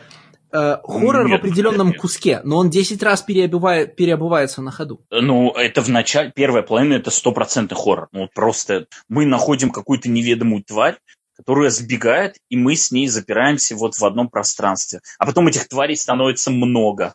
Когда я прочитал Вейк залпом и обратил, значит, и обратил внимание на то, как часто он меняет э, жанр, да, что я вообще всегда в комиксах люблю, ну, в смысле, сочетание несочетаемых вещей, постановка рядом самых разных вещей меня всегда, меня всегда привлекает. Я ради эксперимента стал, ну, типа, разобрал его на номера, на синглы, да, и стал, значит, э, читать эти синглы в разнобой. И проявились всякие, вот, проявились интересные Вот вот и life, Алексей, вот и life просто. Ну, да, да. Я основательно подхожу к работе, значит, с нашим подкастом. Почти всегда стараюсь читать все комиксы по два раза.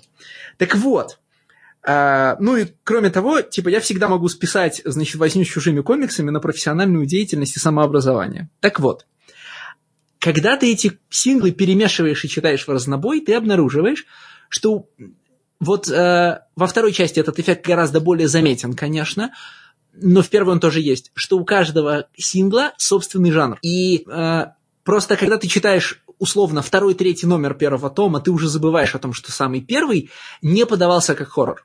Самый первый вообще вплотную напоминает тебе техно, значит, технотриллер Уоррена Эллиса.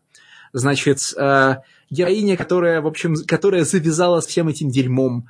Значит, суровый, значит, суровый э, правительственный агент, который даже на, на, на дно океана спускается в, значит, в пальто с поднятым воротником вот этот совершенно, а, вот типа э, живущий за пределами закона, э, значит, э, гений-убийца, да, это все совершенно же, кстати, Уоррен Эллисовские персонажи. Слушай, это ты прям очень хорошо подметил, потому что я Уэйк читал вот когда он выходил, и сейчас подкасту не перечитывал, поэтому сейчас для меня комикс просто с новой стороны открывается. В смысле? Ну это все, это, ну, это все стандартная тема, когда разных специалистов, uh, we need a team, короче, вот это вот троп, когда мы собираем разных специалистов, вот у, и у него есть какое-то прошлое, от которого он бежит, да, у него есть какие-то связи с тем, кому он идет, и он идет mm-hmm. только ради того, чтобы вот чего-то достигнуть, чего он не может достигнуть. То есть увидеть ребенка, например. Это, ну, это избитая история. И он попадает, и потом оказывается, что он попадает туда вообще, что ему не продавали. Он попадает в дикую херню, из которой ему нужно выбраться. Да, Стас, но этот, эта завязка, она попала... Она, кстати, типична для, только для одного сорта хоррора, для научно-фантастического хоррора, да? И она в научно-фантастический хоррор попала из технотриллера, безусловно. Эта завязка э, heist movie или шпионского боевика. И до момента, когда начинается хоррор, в смысле, сначала ты... Вот, еще раз, да, если ты берешь Wake по синглам, начинается он как э, хай-концептный комикс от Уоррена Эллиса, Потом он становится science fiction ом, когда ты начинаешь вникать во все, что происходит на морском дне. Потом он становится хоррором. И вот эти три переобувалки происходят за, один только, за одну только первую часть. И даже мне кажется, что если бы я был тоньше настроен ко всяким э, хоррорным вещам, да, там, вероятно, и хоррорные жанровые скачки тоже происходят, потому что там есть часть, в которой происходит э, осаждаемая база, да, и герои решают э, такие прагматические... Короче, в условном, э, в условно той части, где они пытаются еще нах- искать выход с базы, ты веришь в то, что у них, что у них возможна техническая победа. Они найдут хорошие решения, справятся с противником или, по крайней мере, спасутся. С какого-то момента ты понимаешь, что это не произойдет, и, значит, Знаешь, с какого? формат... Ну? С первой страницы этого комикса. Когда нам, нам сразу показывают. показывают. Да, когда да, нам как... а, Не-не-не, подождите. Нам конкретно показывают. Считать, у вас нет оснований считать, что персонажи погибнут. Мир-то погибнет, вопросов нет. А героиня может не погибнуть, и, кстати, она не погибает. Но, типа, за 200 лет до этого. Вот буквально, да, нас сначала цепляет. Посмотрите, какой крутой мир мы придумали. Ну, вот, типа, вот какой постапокалипсис оригинальный мы придумали. А теперь посмотрите, как все к этому пришло. Вот буквально да, тебе сразу но... говорят, а сейчас мы расскажем, как мы этого достигли. Герои могут выжить в этом постапокалипсисе. В смысле, в этом э, апокалипсисе, который приведет к тому, что будет впереди, да? Кроме того, там вообще много же таких кусков интересничания в первой части, потому что помимо, э, 200 лет назад, помимо 200 лет спустя, там же есть еще и этот каменный век, вот этот, э, как мы потом узнаем, последний инженер да, в э, пещере. И, по-моему, там же есть еще и сцены с э, встречи культур, ну, в смысле, неандертальцев и кроманьонцев. Конечно. Ну вот, я к тому, что... Там, там есть разрушенный, разрушенный Марс, и да, ну это... Ты когда видишь все эти сцены вместе, ты полагаешь, что в конечном итоге они все вместе будут что-то значить, а тогда, ну, а значит, просто к тому, что главная героиня спаслась или не спаслась, там, скушала ее рыбка или не скушала, все не сведется. Да, и поэтому в момент, когда ты понимаешь, что шансов спастись у них нет, и они просто собираются продавать себя подороже, ты прям не знаешь, как это тогда склеить. Ну, типа, неужели они просто погибнут, и мы просто перенесемся на 200 лет вперед, а с этими всеми героями мы знакомились только потому, что, ну, надо было, каких, надо было с кем-то познакомиться, чтобы увидеть, как происходит крушение мира. Это довольно неожиданные все, все, все вещи. Ну, я не знаю, Алексей, что тебя так впечатлило. Я, у меня этот комикс совершенно очевидно разбился на три части. Вот три крючка, которые цепляют. И раз уж я про это говорю, это тот комикс, который из всех присутствующих сегодня мне понравился больше всего. Вот. Э, я даже не скажу, что мне не понравился. Я тоже его читал давно, я сейчас его перечитал. У меня примерно одинаковые эмоции. Мне сначала он очень нравился, потом он был окей, концовка мне уже не очень нравилась. Ну, как бы это вопрос того, э, той самой третьей части. Третья часть, которая сеется, это вот глобальная загадка. Вот вот что, какую мифологию, какую вот идею сейчас в это заложил. Вот во все это Снайдер, который вот он потихонечку тебе разбрасывает. Он это делает не как-то усложненно, тут нету того, что вот я сейчас вам тут кадр, там кадр, а попробую связать. Все связывается очень легко, даже по ходу действия. Если, конечно, ты читаешь этот комикс не раз в месяц, забывая 10 раз, что там было в предыдущем выпуске. А если за раз читаешь, вся картина у тебя складывается прекрасно. Вот. Но это такое, знаешь, это вот эта концепция, которая ему была интересна, и вот он ее красной нитью прошел. А есть ну, совершенно два очевидных отдельных куска.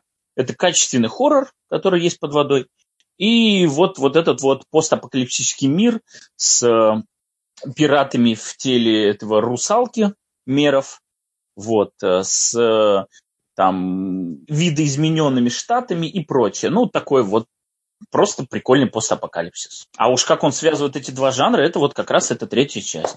Вот первая и вторая часть мне нравится, то, как он связал, не очень. Поэтому-то мне концовка и оставляет таким, скорее, разочарованным от того, во что это могло и как это могло быть связано. Удивительно то, что он к этой концовке явно шел с самого начала. То есть это не э, отчаянная попытка в последних выпусках вырулить на какой-нибудь финал, чтобы как-то все закончить. Ну, как бы он э, всякие штуки, которые должны сработать в финале, э, заряжал в самых первых номерах серии. То есть с самого начала этот человек хотел поговорить про, значит, вот, значит, про золотых призраков под водой. И это меня огорчает. Так а что в этом удивительного? Серия задумана на 10 номеров. У нее, очевидно, есть две половины. У нее, Удивительно очевидно, то, что финал очень слабый. В смысле, а. если бы такой финал был, э, ну, типа, понимаешь, если бы этот финал не заряжался бы с самого начала, можно было бы подумать, ну, да, у тебя была классная серия с классным приемом, вот здесь сначала техногенный хоррор, потом супергероика, русалки, все круто, просто надо было чем-то заканчивать, ты не очень знал, чем закончить, и вытащил вот этот хай-концепт просто чтобы, ну, как минимум, чтобы мы ахнули от, э, ну, как бы, от повышения ставок, да, но ты с самого начала шел именно к этому финалу, он для тебя был важен, ты его, значит, э, ты расставлял для него фигуры с самого первого номера, э, а финал-то ну такой. Ну, типа, мысль клевая, но... Вот знаешь, в первой части очень, в первой части очень много страниц в вашем любимом жанре автор прочитал страничку Википедии, да? Там есть прямые пересказы кусков из Википедии, ну, например, про одинокого кита. А, я только хотел сказать про Китай 52 Герца, да? Про, про, про Китай 52 Герца, про... Не, ну вот, например, когда появляется гигантская русалка, и ты думаешь, господи, почему? В смысле, да ну, да не, ну нет, не надо, кайдзю это не то. И э, сценарист вовремя говорит со страницы, не-не-не, я все продумал, смотри, вот ссылочка, киты могут расти, значит, вот до бесконечности, вот до таких размеров. Ты говоришь, а, ну ладно, допустим, если ты все продумал, я приму эту жертву. Во второй части просто начинается в хорошем смысле слова East of West, и, ну, а, количество безумных постапокалиптических концепций там большое, а википедийных страничек практически нет. И там все читается уже получше. Там и темп, кстати, Леша, какая выше. твоя самая вот любимая сцена в этом комиксе? Любимая сцена в этом комиксе? Да.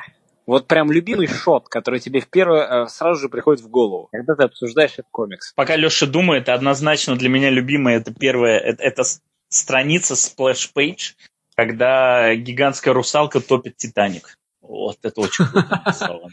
Вот, э, это просто величественно нарисовано. У меня, когда браконьер э, представляет, как он ест э, бел, белого кита или дельфина он ест, или кого он ест, там, дюгоня, и он такой «Oh, you devil». Я замялся, потому что я хотел сразу сказать, ну, понятно же, что когда Леша хочет что-то обсуждать, ему в голову лезут одни гадости. Все же, наверное, уже за год подкастов выучили, что мы фокусируемся, по крайней мере, я, не мы, э, я фокусируюсь на плохом. Но самое любимая сцена у меня, пожалуй, что с этим самым, с летчиком и его дочкой. Э, глава это называется Little Hands, и я еще думал, что она связана с дочерью летчика, и дочь летчика вернется, но она дальше не возвращается.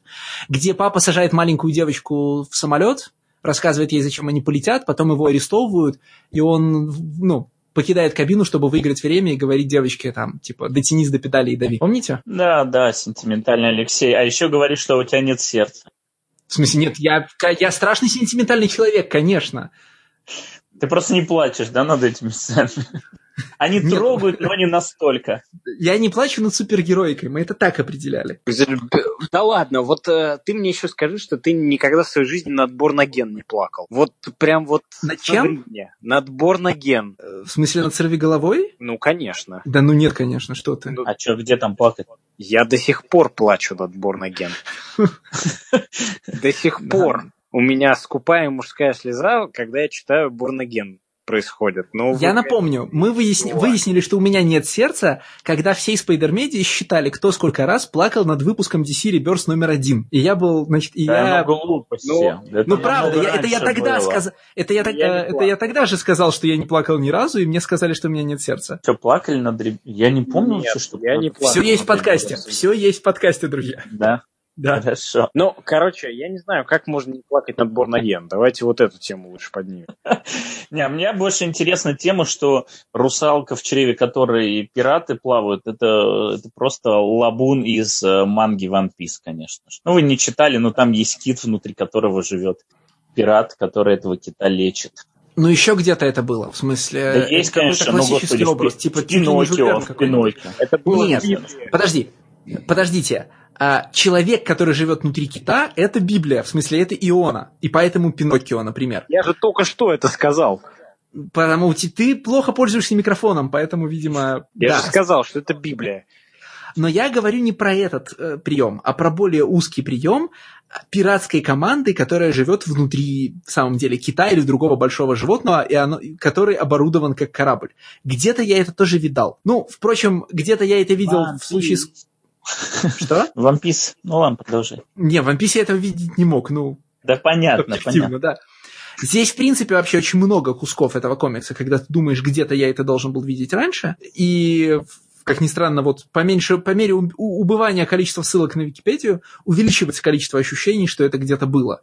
Я говорю, если разобрать по выпускам, ты вдруг обнаружишь, что там четвертый выпуск второй части – это прям остров сокровищ. Ну, в смысле, вот когда пираты приплывают искать пещеру тот, тот номер, где они, значит, находят пещеру, узнают правду, а потом подвергаются бомбардировке. Вот там, типа, начало очень похоже на, на ощущение от острова сокровищ. И в целом, кажется, центральная линия, для которой все пишется, с, значит, с инопланетными кроманьонцами – по-моему, автору не настолько интересно, насколько интересно просто запихать много крутых штук в комикс подряд. И поэтому-то параметру комикс удался, в смысле, кру- шту- штуки крутые, их много, забиты они плотно. Вообще для меня стало удивлением, что именно вот эта вот world-билдинговая мифологическая часть оказалась самой неинтересной и расстраивающей в этом комиксе, потому что, ну, когда все это началось, я вот буквально сразу вспоминал, конечно, «Американский вампир», который точно так же Снайдер делал, у которого есть своя определенная, а, своя определенная цель существования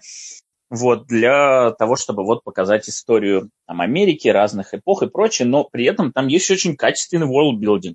Вот буквально, как все эти вампиры существуют, откуда они идут, разные виды, как они, в общем, друг с другом там соперничают и прочее. Вот все это сделано иногда буквальными инфодампами, то есть просто вот мы наконец-то сталкиваемся с тем, кто во всем этом разбирается, и он буквально тебе рисует схемочки. Ну, окей, тем не менее, просто интересно было сделано. И я вот как-то ждал, что тут эта часть за нее стоит меньше всего беспокоиться. Потому что да, а вот тут смотри, а тут же нету ни того, ни другого.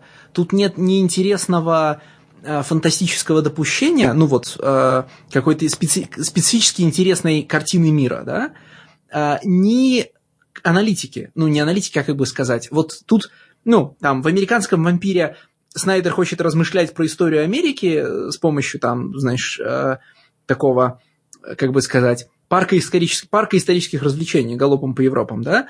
А здесь ведь тоже этого нет. То есть за пределами увлекательной фабулы, ну, увлекательной в кавычках, да, в смысле, ученые, бандиты, пираты, спецагенты, значит, э, страшная женщина в ледяной башне, вот это все – как бы никакая тема-то специфически не анализируется. Ну, там, дети и родители, ну, вроде бы нет. Ну, в смысле, есть какое-то количество сквозных сцен, но они, ну, не приходят ни к какому тезису. Э, экология тоже вроде нет. Там, наши взаимоотношения с историей человечества, да ну, come on, не может быть. Вот если так спросить на уровне тезиса, про что комикс, так я даже не отвечу. Про слезы. Э, про то, что с, с помощью слез мы забываем. Ну... Да. Ну ведь, блин, все делалось в конечном итоге ради вот, вот, вот этого вот.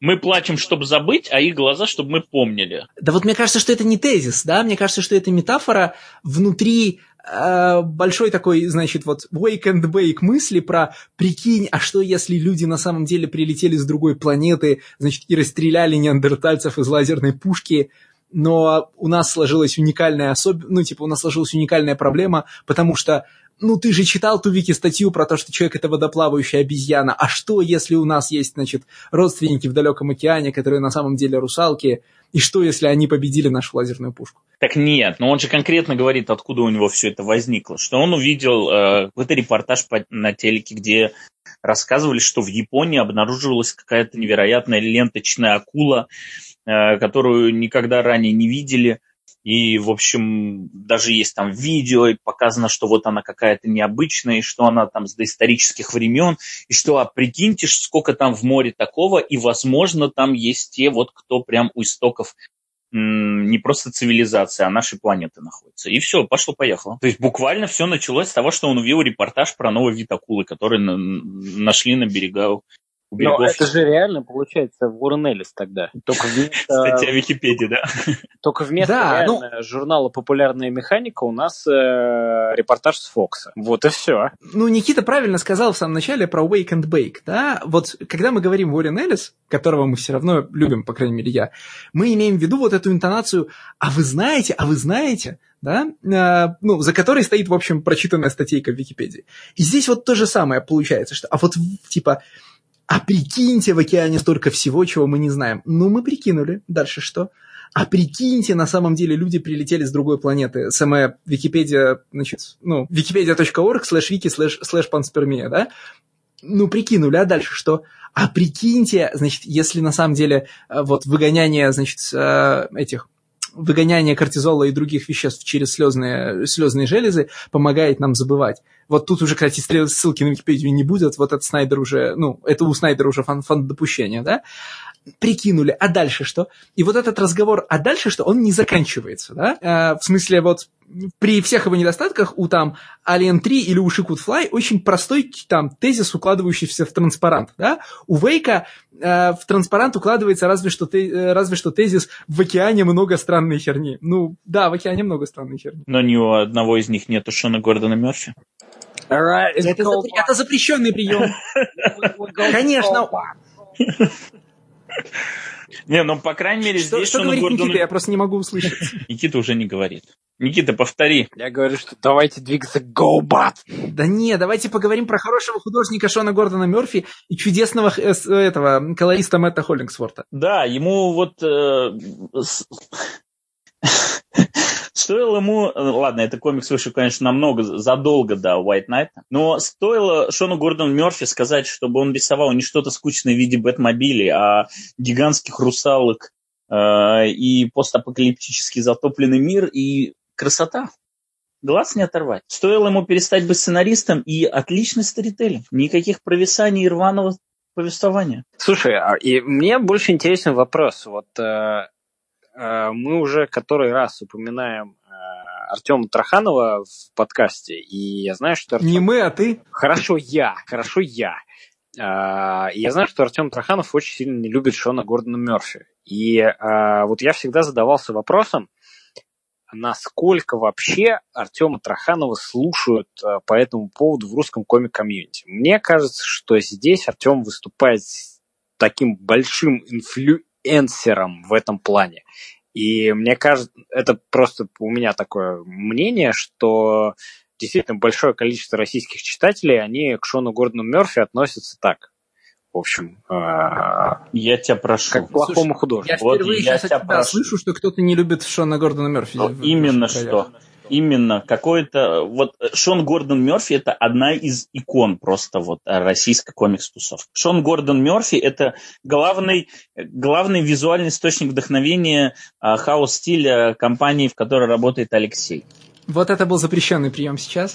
И, и кстати, я так понимаю, что все-таки нет. Ну, в смысле, там в, в, в редакции, ну, не портреты, конечно, но я так понимаю, Ну, да, да, да. И если бы Мерфи мог, его бы давно уже привезли на Комикон. Но просто, типа, он то ли не соглашается, то ли что.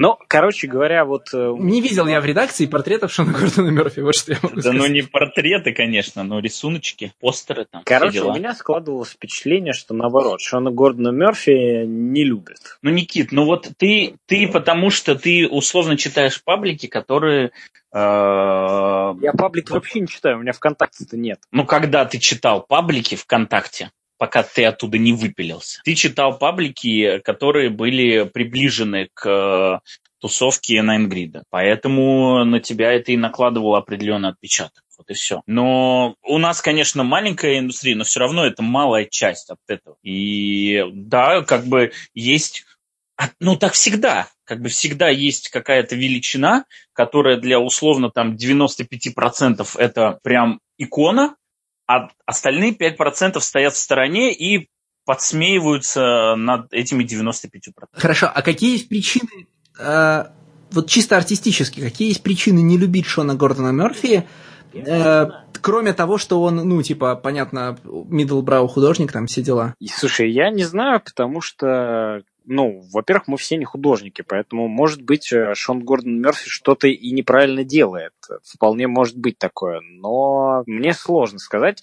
Я да очень... Это не любовь к не художнику, это не любовь к, к нему как к человеку. Ну, то есть, вот буквально как к креатору, да, не, не, не, это не вопрос к его технике, ну, насколько я понимаю.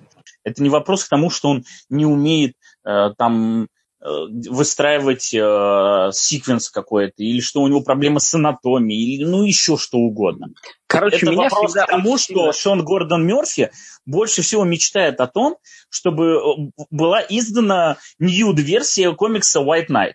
Вот, вот к этому вопрос, понимаешь? Слушай, меня вот честно всегда очень сильно волновал вопрос, и мне даже сложно сказать почему. Но, Артем, если ты когда-нибудь будешь слушать наш э, подкаст, ответь где-нибудь э, в доступном формате э, свое мнение по Шону Гордону Мерфи, потому что мне реально без всякой иронии э, и ерничества и интересно э, вот мнение, почему мне, ну, как кажется, наш подкаст уже достиг того уровня совершенства, э, чтобы действительно, ну, как бы, можно уже на что-то более интересное переходить. Вот, например, начать обсуждать русские комиксы, например, да, которых я, например... Я, я думал, ты, про, ты этот, э, мостик с Сиоли так сделал. А, господи, блин, такая, такая возможность была, я ее так пропустил. Я тебе прямо отвечу на вопрос, почему мы не будем обсуждать русские комиксы. Потому что, на мой вкус, типа, с моей стороны это неэтично совсем. Э, там, со стороны Стаса, который, техни... который технически тоже, получается, аффилирован с издательствами комиксов, тоже не очень хорошо. Но с моей стороны это типа вообще нельзя делать, поэтому я этого не буду делать ни в коем случае. Ну, потому что, типа, пока мы обсуждаем американские комиксы, мы обсуждаем людей на, на продажи которых мы ну, не влияем ну вообще никак, и мы можем говорить любую чушь. Понимаешь? А, ну, окей, хорошо. То есть, типа, если бы я был, прости господи, комикс-критиком все еще, да, я, я мог бы говорить что угодно. Зрения и, наверное, даже соглашусь с ней.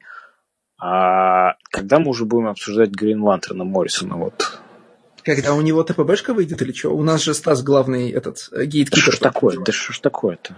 Шесть выпусков, ребят. Вот, э, вот честно, сейчас вот вам э, скажу честно, что последние сколько уже выпусков, вот ни один комикс не вызывает у меня никакого интереса. Вот прям... Это нормально, это кризис. Бу-бум. Это у всех бывает. Anyway, поставим, значит, поставим точку в обсуждении Шона Гордона Мерфи и перейдем к обсуждению заявки Стаса, которая могла бы быть моей, но Стас значит, бросился грудью на амбразуру и сам вызвался э, ну и сам предложил обсуждать гоботов с Циоли. Гоботы — это серия из пяти номеров э, про роботов, которые превращаются в машины и обратно, но не похожая на серию «Трансформеры против Джей Джо». Это все, что я могу про нее сказать, прежде чем переходить к анекдотам про то, как я думал, что это серия из двух номеров. Но давайте по традиции я скажу, почему я заявил этот комикс, потому что, блин, я очень люблю комикс «Трансформеры против Джей Джо». Мне максимально неинтересны по отдельности франшизы Трансформеры и G.I. Джо. Мне максимально неинтересны реалистичные взгляды на них. Э, про то, как можно сделать, там, я не знаю, процедурал в мире трансформеров или, э, я не знаю, Prison Break, да что угодно. Вот мне это мне не интересен, э, мне, мне не интересны эти декорации. То же самое это касается и. Джо, но комикс Трансформеры vs. G.I. Joe — это абсолютный бриллиант. Это действительно такой, знаете, crown achievement лицензионных комиксов, которые вот Никита костерит. Но да, есть, э, действительно есть исключения, которые там подтверждают условный тезис, выдвинутый Никитой. И вот эти исключения, они как раз рождаются за счет того, что к лицензионным комиксам прикладывают руку прям автор с большой буквы, там будь то с такое или с Циоли, и Transformers vs. G.I. Joe это, ну, я не помню, чтобы последнее время я вот каждый номер, а там каждый номер читается буквально, ну, я не знаю, минут по 30, наверное, потому что ты сначала читаешь комикс, потом обязательно каждому номеру после него есть еще и примечания от художника и сценариста. И читая эти примечания, ты подмечаешь огромное количество деталей, которые ты не, на которые ты не обращал внимания. После этого ты понимаешь, что нужно очень внимательно на все смотреть, потому что там в одной панельке может быть, я не знаю, 50 разных предметов, каждый из которых взаимодействует с другим ты следующие выпуски начинаешь внимательно рассматривать каждую панельку, и все равно, приходя в примечание и еще раз пролистывая их под их комментарии, ты замечаешь огромное количество деталей, на которые не обратил внимания. Трансформер vs. G.I. Joe – это прекрасный комикс, в котором э, художник, ну, создатель Сеоли буквально вспоминают свое детство, вспоминают, как он коллекционировал фигурки G.I. Joe, вспоминает, как он играл в роботов-трансформеров, и вот всю свою фантазию накопленную там с тех времен, он перекладывает на страницу. Он буквально один большой ребенок, который просто собирает тысячи своих игрушек и начинает этими игрушками каким-то образом взаимодействовать. Выглядит это все феерически абсолютно, поэтому читайте. Э, и вот если единственную какую-то полезную мысль из этого подкаста вы хотите вынести, вот она такая, вот просто берите и читайте комикс Transformers vs. Joe. Потом просто придете в комментарии и скажете спасибо. Ну, если вдруг кто-то еще этого не сделал. Скажете спасибо, просто раскрыли глаза на этот мир. А теперь можем перейти к ужасному комиксу Гоботы. Я вот где-то здесь ждал панча про то, что а комикс Гоботы совсем другой. Да, это так. Я солидарен с тем, что «Трансформеры против Джай Джо» — это великий комикс. Он там... Э, повторяй, повторяющаяся шутка про мою полку, он один из немногих комиксов на моей там полке с комиксами, э, значит, которые я купил и которыми я владею. Э, более того, значит, там эти наркотики у нас в подкасте передаются из рук в руки, потому что книжку я эту забрал у тебя. Так, ну что ж такое-то, что? Алексей? Ну, э, скажи, объясни шутку, потому что товарищ майор не дремлет. В смысле, ну я букв... типа, я буквально... Нет, Алексей, ты буквально произв... произнес N-word. Да. О май гад.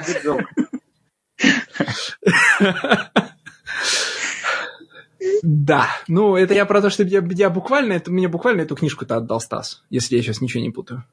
Не путаешь. Ну вот. А, и там, я прям помню даже место в «Трансформерах против Джей Джо» при первом чтении, когда я понял, что этот, значит, с этим комиксом мы добудем до конца. Это сцена в первом номере, где металлический котик говорит, мы пришли с миром, правда, я не очень хорошо владею вашим языком, есть более подходящее слово чем мы пришли с миром. А, сдаться. Я предлагаю вам сдаться.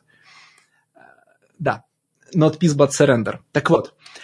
Эм, Гоботы, от, ну, типа, комикс Гоботы, безусловно, относится к комиксу Трансформеры против Джей Джо примерно так, как серия Challenge of the Gobots относится к серии Трансформеры. Э, но вы же, конечно, э, смотрели трансформеров в детстве, а не гоботов. Я не думаю, что сейчас в России есть хоть один человек, который смотрел гобота. Вот на постсоветском пространстве он есть один, но он белорус. Я не понимаю, как это произошло. В смысле, гоботы шли по РТР, по-моему, ну, типа, по какой-то такой вот штуке. То есть, типа, гоботы ни в коем случае не шли по белорусскому телевидению, как ты догадываешься. А, просто трансформеры я так понимаю, что в России шли где-то там типа чуть ли не в 91-м году, что-то такое, да? Ну, типа, надо быть чуть-чуть старше, чем мы, чтобы в детстве посмотреть трансформеров по телеку. Типа, а потом вас все смотрели на видео, ну и как-то я не смотрел. А, вот. А я, безусловно, смотрел в телевизоре Гоботов. Я ничего об этом не помню, кроме главных, кроме главных персонажей. И вы просто вот не поверите, как раздражает при чтении комикса, когда ты помнишь, что главных героев в, в а, в сериале 6, а ты все время видишь 5. И, наконец, шестого видишь на одной страничке. А, вот это, знаете, что-то такое, короче, нердовское. А ты говоришь, шестой это кто? Это Optimus Prime местный? Нет, Крашер. Смотри, три это, главных... Это который с, с этим, с э, дрелью? Нет. Я же говорю, на одной страничке. Смотри, три главных героя сериала Challenge of the Gobots это, ну, э, лидер один... Скутер. Скутер, лидер один и Турбо, да? А трех злодеев, из которых я помню только, как, зовут только Сайкилла, да, это, ну, короче, злой мотоцикл, злой синий вертолет, он есть в нескольких сценах комикса с Циоли, и злая черная машина. И она причем девочка в русском дубляже, я не знаю, как в оригинале. Ее звали Крушила, Крашер.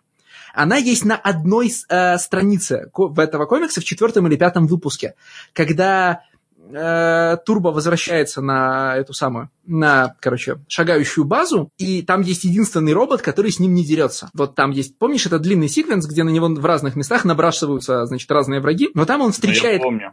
Ну вот, короче, вот он там встречает Крашера, который с ним не дерется. Это единственное появление этого персонажа. Ну вот это вот представь, что ты читаешь комикс про черепашек ниндзя, их все время трое. Их все время трое, и только на одной странице, э, значит, им с компьютерами помогает какой-то чувак в фиолетовой маске. Понимаешь? Вот это вот именно это ощущение. А, так вот, я из сериала не помню решительно ничего. Ну, вообще ничего, кроме имен главных героев. А, и я так понимаю, что не, комикс не рассчитан на то, чтобы кто-то что-то помнил. Вот э, трансформеры против Джей Джо, они же в каждом выпуске педалируют. А вот помните, когда в детстве, значит, Soundwave складывался в кассетник, а вас тоже напрягало, что в мультике было то-то, а не то-то? Это прям же есть в каждом выпуске, да, в комментариях? Гоботы явно рассчитаны, ну, типа, на людей, которые помнят о гоботах столько, сколько я, или меньше. При этом они же гораздо более поэтому свободны, потому что они могут говорить о роботиках, превращающихся в машинки, не оглядываясь на огромное, значит, наследие трансформеровских мультиков, комиксов и всего прочего, да?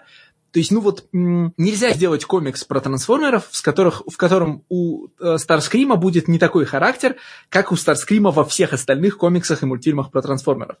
Э, возникнет отторжение у читателя. Здесь можно было делать что угодно. И как я уже... Ну, потому что ни у кого отторжения быть не может, в принципе. Ну, вообще никому не интересны эти гоботы. Я, я вообще не очень понимаю, Стас, вот ты читаешь часто много а, авторской информации, зачем Сциоли стал делать комикс про гоботов? Ну, не для меня же, очевидно. Ну, я предполагаю, что он точно так же на канале РТР смотрел этот мультсериал в детстве. Я вообще не понимаю, как в принципе существовали гоботы. Ну, то есть, э, конечно, у всегда у популярного фран- франшизы есть куча подражателей, и, ну, окей, окей, из них может быть у одного из них, ну, я не знаю, это какая-то, э, помните, мультик такой был Street Sharks, который на самом деле черепашки-ниндзя, но Street Sharks. Ну, конечно. Вот. А еще там... Да. А еще Мыши-мутанты всех... с Марса. Мыши-мутанты э, с Марса. Байкер, байкеры с Марса. Мыши, да. Мыши-байкеры с Марса. А, все клоны Скуби-Ду миллионных, да? Капитан, это типа, Кэп, Captain Caveman, Jabberjaw, вот это вот все. Ну, в Jabberjaw просто вместо, а, вместо собаки была эта самая акула с ногами. А, в Captain Caveman вместо собаки был неандерталец. И все Сколько такое. Сколько прошло мимо меня, я поражаюсь. Видимо, все-таки вот разница, сколько в пару-тройку лет в возрасте, она прям сказывается, очевидно. Потому что Кептон Кейвман первый раз в жизни слышу. Гоботы я первый раз услышал, когда анонсировали эту серию. Поразите. Хотя вроде как одного поколения люди. Ну, не, ну все-таки очень разный медиаландшафт. Ну, типа, у нас не шли многие российские каналы, э, но это компенсировалось э, там, блин, как это правильно описать? РТРом. Не, ну РТ, не РТРом, РТР-то у нас был общий. Э, э, это, короче, отправляли вас на картошку. Нет, в смысле, ну, в, хорошая типа, Минске кабельный... Нас на картошку не отправляют, на картошке мы живем. Так вот, э, минские кабельные сети, я очень смутно помню, как это происходило, поймите правильно, мне было 6-7 лет в это время, да, э, рандомно подключали какие-то иностранные каналы, просто чтобы, ну, видимо, создать какое-то количество контента. То есть у тебя э, на определенной кнопке телевизора типа в первой половине дня шел без перевода немецкий, значит, немецкий канал, канал RTL, а по вечерам туда ставили, э, ну, типа, на этой же кнопке какие-то люди в каком-то подвале в городе Минске ставили туда видеокассеты с э, гнусавым переводом фильмов, да? И тебе просто там показывали такую э, заставочку, значит, ну, буквально, типа, черный экран с текстом, да, в 6 вечера будет Терминатор, в 8 вечера там будет что-то еще, в 12 вечера будут, там, не знаю, дневники красной туфельки, и как бы все. Ты, значит, в нужное время, в 5 вечера включал эту заставку, чтобы увидеть, что будет в расписании, потом ты мог смотреть кино. Или не смотреть кино, да. А, это вот хаотический такой процесс был. А, но из-за того, что какие-то вот, значит, а, беспереводные кабельные каналы тебе периодически включали, ты сталкивался с самыми разными и странными мультфильмами. Ну и не забывайте, что помимо, помимо этого я периодически попадал значит, в страны Западной Европы, опишем это так, и смотрел телевизор уже там. А в основном, конечно, на французском, будь он не ладен. Так вот, Uh, смотри, я Гоботов смотрел не потому, что в этом сериале было что-то выдающееся. Я даже, uh, у меня даже вот не появляется желание найти, uh, не знаю, наверняка не на Рутреке или где-то еще есть, найти вот, значит, записи и пересмотреть. Я уверен, что это будет чудовищно. Я не хочу. Что Но... такое рутрекер, товарищ майор? Мы первый раз слышим название. Я не знаю. Я тоже не в курсе. Это, наверное, какой-нибудь белорусский сайт. Продолжай, Алексей. Я уже понял, тебя, тебя, тебя очаровывали гоботы, потому что ты смотрел их в Париже. Я уже понял. Канал Ах ты а. Нет, э, Гоботов я смотрел, э, еще раз, по РТР дома, но, но смотрел я их не потому, что в этом материале было что-то выдающееся, а потому что роботы, превращающиеся в машинки, это было офигенно. Слово «трансформер» в моем детстве не значило персонажей мультфильма. Я там э, слово «мегатрон» узнал из фильма Майкла Бэя, а слово «старскрим» позже из вообще, из вообще из комиксов, да? Трансформеры — это были роботики в пластиковой упаковке, которые продавались в магазинах игрушек и на рынках, да? И как бы как они были связаны между собой, я не имел никакого представления. И словом трансформер называлось все. Знаешь, вот у меня в детстве э, был Вольтрон, и я только теперь знаю, что это был Вольтрон. Так-то я вообще не понимал, почему этот робот собирается из разных львов. Просто он был большой, разбирался на несколько отдельных львов, и это была стратегически выгодная покупка для ребенка. Ну, в смысле, маленьких роботов-то надо много покупать, а этот вот, типа, покупаешь, од... покупаешь одного робота, и в нем их как бы много сразу. И кроме того, он сам по себе большой, понятно, за что, на что деньги ушли. Как-то так.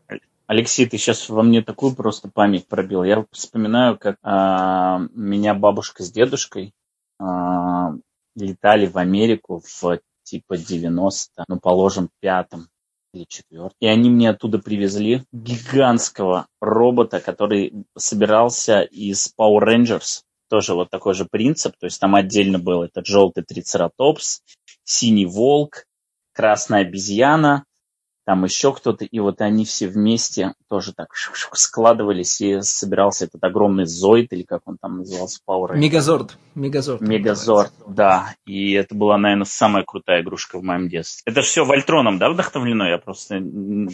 А что зачем следует, у меня вот э, вся эта хронология нарушена. Вольтрон, он же типа 80-х, а Power Rangers 90. Э, похоже, что так, но Вольтронов же несколько... Слушай, давай сейчас не уходить в эту тему, потому что я в ней тоже не разбираюсь, и как бы мы выставим себя только на смех. Я знаю, что Вольтроны разные бывают. Один из машинок, другой из львов.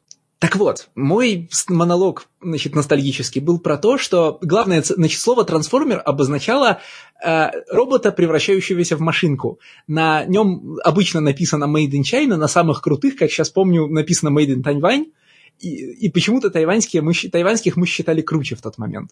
Не знаю. А, значит, главная ценность, таким образом, любого сериала Гоботы, там, трансформеры, какого угодно, ну, были только Гоботы, да, значит, в моментах, когда робот превращается в вертолет или обратно. И потом у них еще возникает драка, это же вообще чистый восторг. Потом ты, значит, э, ну, потом ты идешь в магазин игрушек и с тоской смотришь на робота, который превращается в танк или боевой самолет, э, военный самолет, и думаешь, сколько у тебя там до ближайшего праздника еще месяцев осталось, и нельзя ли найти какой-нибудь праздник по пути, чтобы, значит, завести о нем разговор.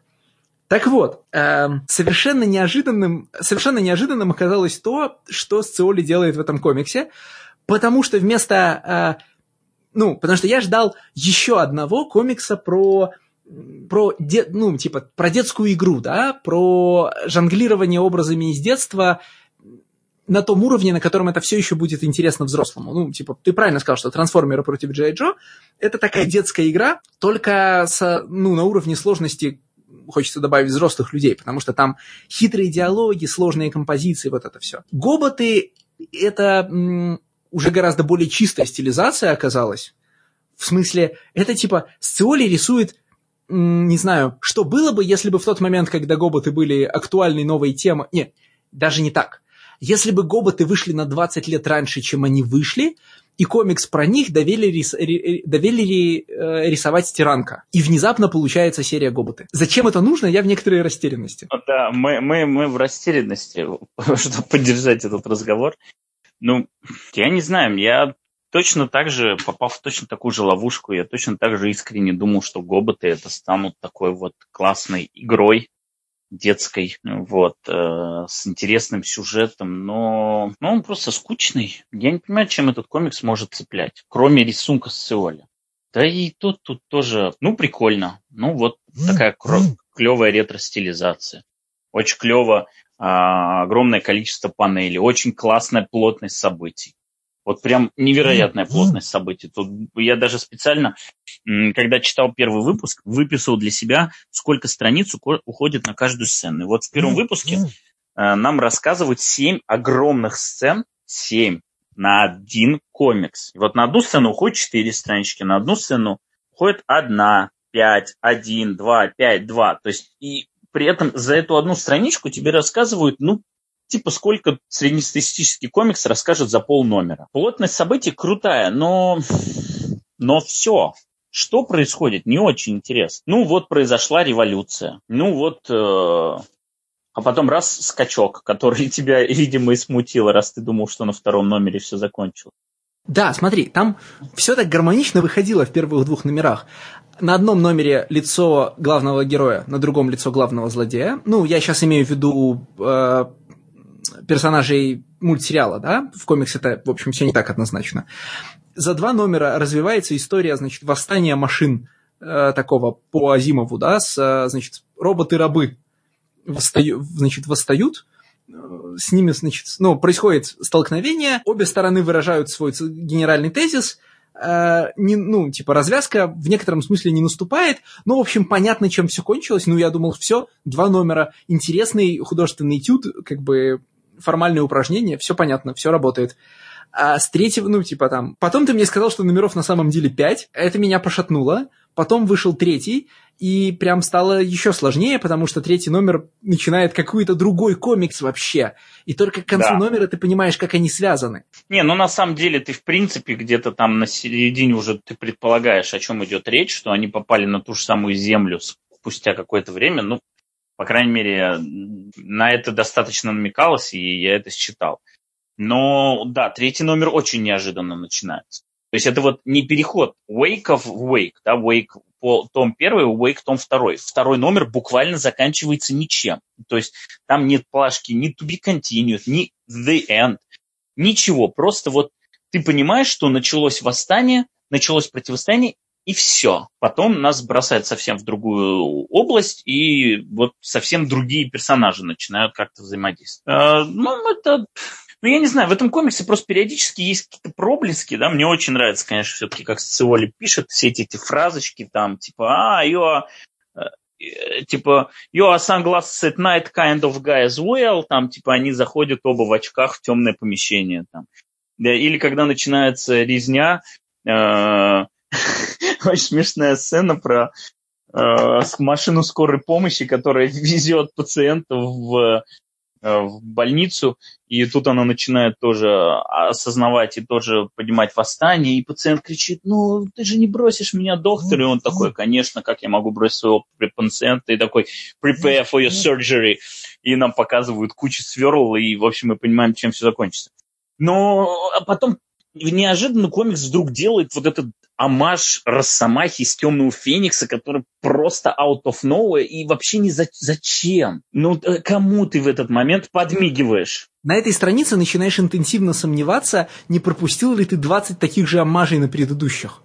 Да, это в лоб, и непонятно для кого это. Вот кому ты в данный момент, что ты хочешь подмигнуть. Ну, то есть, это такое ощущение, как будто Соли просто вот, ну вот буквально, не, не, не комикс рассказ, а просто вот буквально берет и на ходу импровизирует. Вот типа, а, бам-бам, а потом он порезал, а потом тут, о, да, скорая помощь тоже убила. А потом вот тут вот скутер поехал, поехал, а вот этот упал, вот такой, а, да, точно, а давайте как в Росомаха тогда. И вот прям эту картиночку, и пошел дальше. Вот такое впечатление, как будто первый, второй номер, второй номер, когда восстание начинается, все, вот такое впечатление, что это просто вот flow у него был. Буквально вот он сочиняет ровно до текущей панели. Потом начинает рисовать следующую и продумывать дальше. Э, это, наверное, да, как ты говоришь, как упражнение, это забавно. Но как глобальная история, это все разрозненно, хаотично, сумбурно и неинтересно. Вот самое главное, что это абсолютно неинтересно. Слушай, но ведь э, я понимаю, что тебе не становится интересно от таких вещей, но дальше ведь в третьем-четвертом номере наступает нагнетание новых концепций. В смысле, э, это все еще страшная э, пародия на old school, в смысле, это напоминает тебе, ну, мне, а, сайфайные, например, комиксы 60-х, 70-х, когда там чуваки в том же Марвеле не знали, в общем, куда рулить и что делать, и, значит, бросали максимум концепций в каждый комикс в надежде хоть что там, что-то понравится аудитории, что понравится, то и будем раскручивать дальше, про остальное забудем. Потому что отрастают, а, значит, значит, что появляется? Появляются э, перемена местами людей и э, роботов.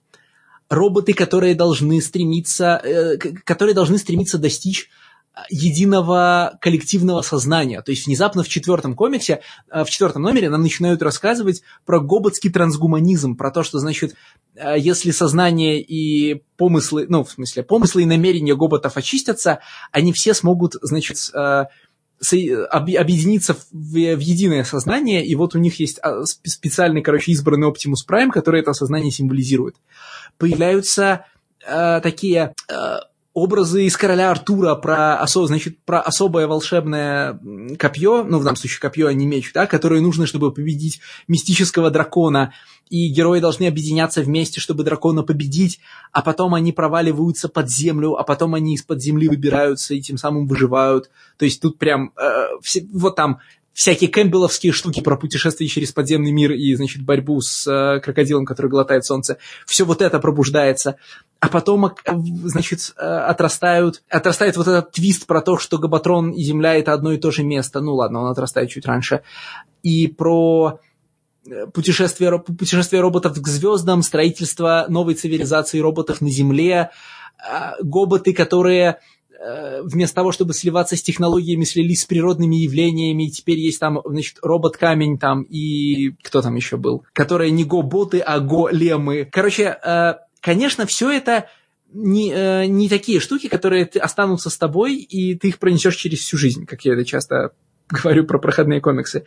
Но это увлекательное нагромождение безумных идей, которые ты не ждал, которые быстро-быстро сменяют друг друга, не задерживаются, и в результате, ну, типа, ты проводишь, хорошо проводишь время на большой скорости с резкими поворотами. А плюс ко всему это еще и очень динамично нарисовано. Вместо э, стилизации под, э, ну, по-хорошему, да, под Кирби, Бусему и Хека, которые были в трансформерах versus G.I. Джо. Здесь просыпается, значит, э, молодой Стиранка и молодой Рамита, и все это выглядит совершенно иначе. Здесь совсем другая динамика боевых сцен, кстати, очень, как мне кажется, клевая.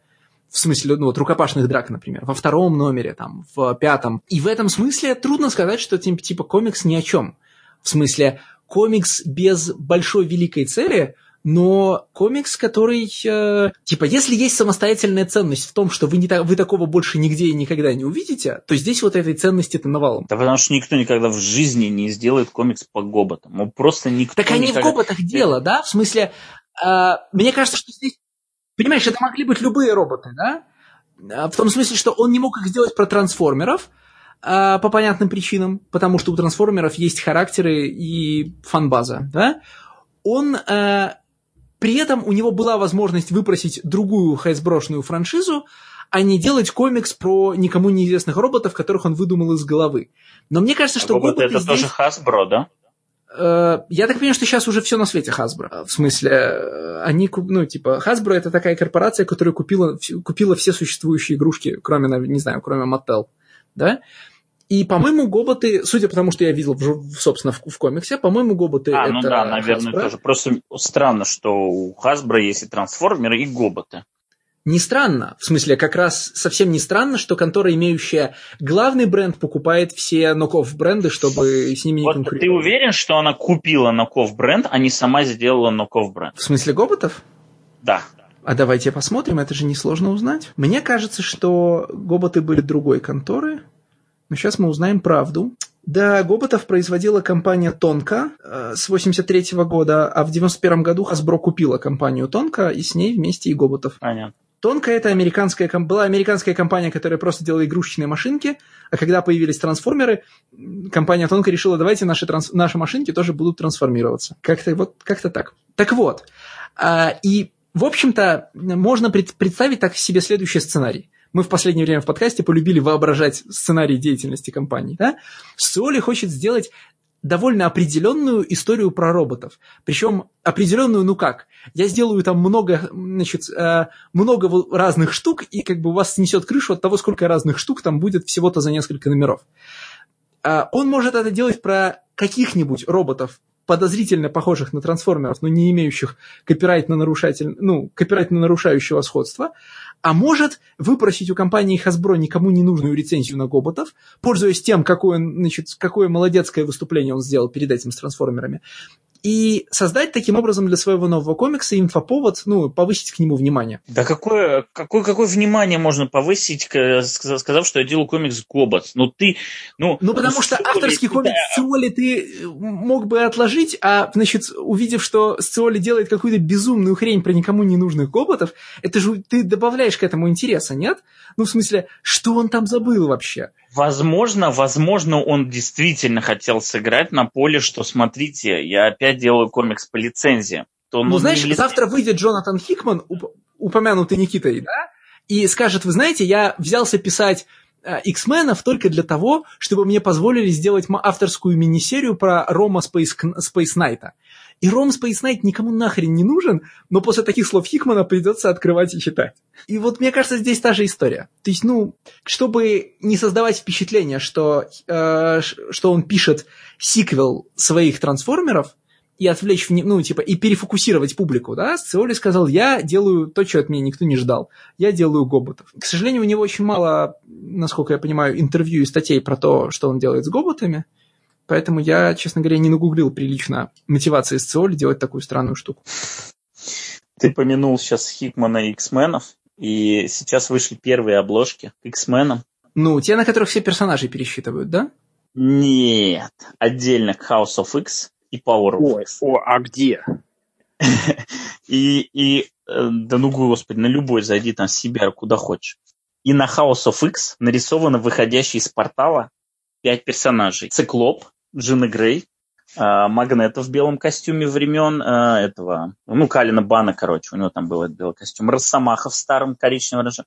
И на переднем плане чувак, который, ну, просто один в один мейкер, но только у него шлем в виде X, и, скорее всего, это Ксавье. Но выглядит прям как мейкер. Я думаю, что у Никиты должен уровень сразу интереса подняться. Вот. А на второй обложке, да, там начинаются всякие космические разные штуки. Ну, Алексей, ты можешь продолжить. Где обложки-то?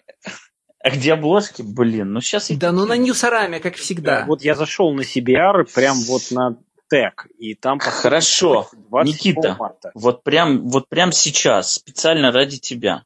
А, Алексей, я вот понимаешь, не, кто я такой, чтобы это говорить, но тем не менее право имею, поэтому скажу. Мне по-настоящему обидно, что Сциоли потратил кучу своего таланта на пять номеров этого комикса. Вот самый для меня неутешительный итог заключается как раз в этом. Я не думаю, что Сциоли здесь сделал что-то, что не мог сделать кто-то другой. Ну да, он это сделал мастеровито, он это сделал по-своему. Но, ну, ну, ну, но ценности это комиксу особо не добавляет. Это как тот факт, что Сциоли к любому комиксу добавляет ценность тем, что он Сциоли. Вот, ну, не знаю. У ну, меня для тебя есть наводящий вопрос. Обидно. Вот я подсмотрел в предыдущих выпусках, как Никита задает наводящие вопросы, и вот у меня есть наводящий вопрос. А Стас, ты же, конечно, читал другие комиксы с Циоли, кроме великих трансформеров против Джей Джо. В смысле Final Frontier там или какой-нибудь American Bar... этот, как он там? American, American Barbarian. Да? да? Ты же видел, что Сциоли а, всегда ну, типа, что комиксы с Циоли, которые он делает в одно лицо, это увлеченное валяние дурака. Алексей, для меня этот комикс тоже увлеченное валяние дурака, если ты об этом. Э, смотри, а, значит, чем отличается комикс «Трансформеры против Джей Джо» от других комиксов Томаса Циоли? Тем, что в этот комиксе тысячи персонажей, в нем происходят безумные сюжеты, кучу крутых поворотов, потрясающий экшен, совершенно чумовое, просто неостанавливаемое действие на каждой панели. Когда ты смотришь на передний план, а на заднем и еще среднем, и еще заднем, заднем плане тоже что-то происходит. Это комикс, который, вот знаешь, есть мультфильмы, в котором есть задний, который не двигается, есть передний план и персонажи, которые двигаются, они нарисованы в разных техниках. А Трансформер vs. G.I. Joe – это мультфильм, который нарисован весь по э, заветам переднего плана. Там все всегда движется. Это чумовая абсолютно вещь. Вот за это, конечно, я его люблю. Нет, это ты, я тебя не, не спросил, за что ты его любишь, я спросил, чем они отличаются. Вот этим мне и кажется, что, Нет, мне кажется, что ты игнорируешь слона в комнате, и слона в комнате зовут Джон Барбер. У комикса «Трансформеры против Джей Джо», в отличие от, други, от всех других комиксов Томас Соли, два сценариста. Э, ну, Джон Барбер там как бы сценарист-редактор, такой вот роль у него. Да, да, возможно, ты прав. И, и он... Судя по всему, его основная роль направление творческих усилий Томас Циоли в нужное русло. Потому что, безусловно, на 90% трансформеры против Джай Джо это работа с Циоли. И мы по, а, например, по Бэкметтеру, где они вдвоем должны комментировать комикс, видим, что большую часть творческих решений там комментирует Сциоли. Да? Барбер там размышляет о там, трансформерах, трансформерах в его детстве, а каждый раз, когда мы говорим о худо, типа там о решениях драматургических, Сциоли обычно рассказывает, как он дополнял, э, либо как он сочинял сцену, либо как он дополнял сцену Барбера.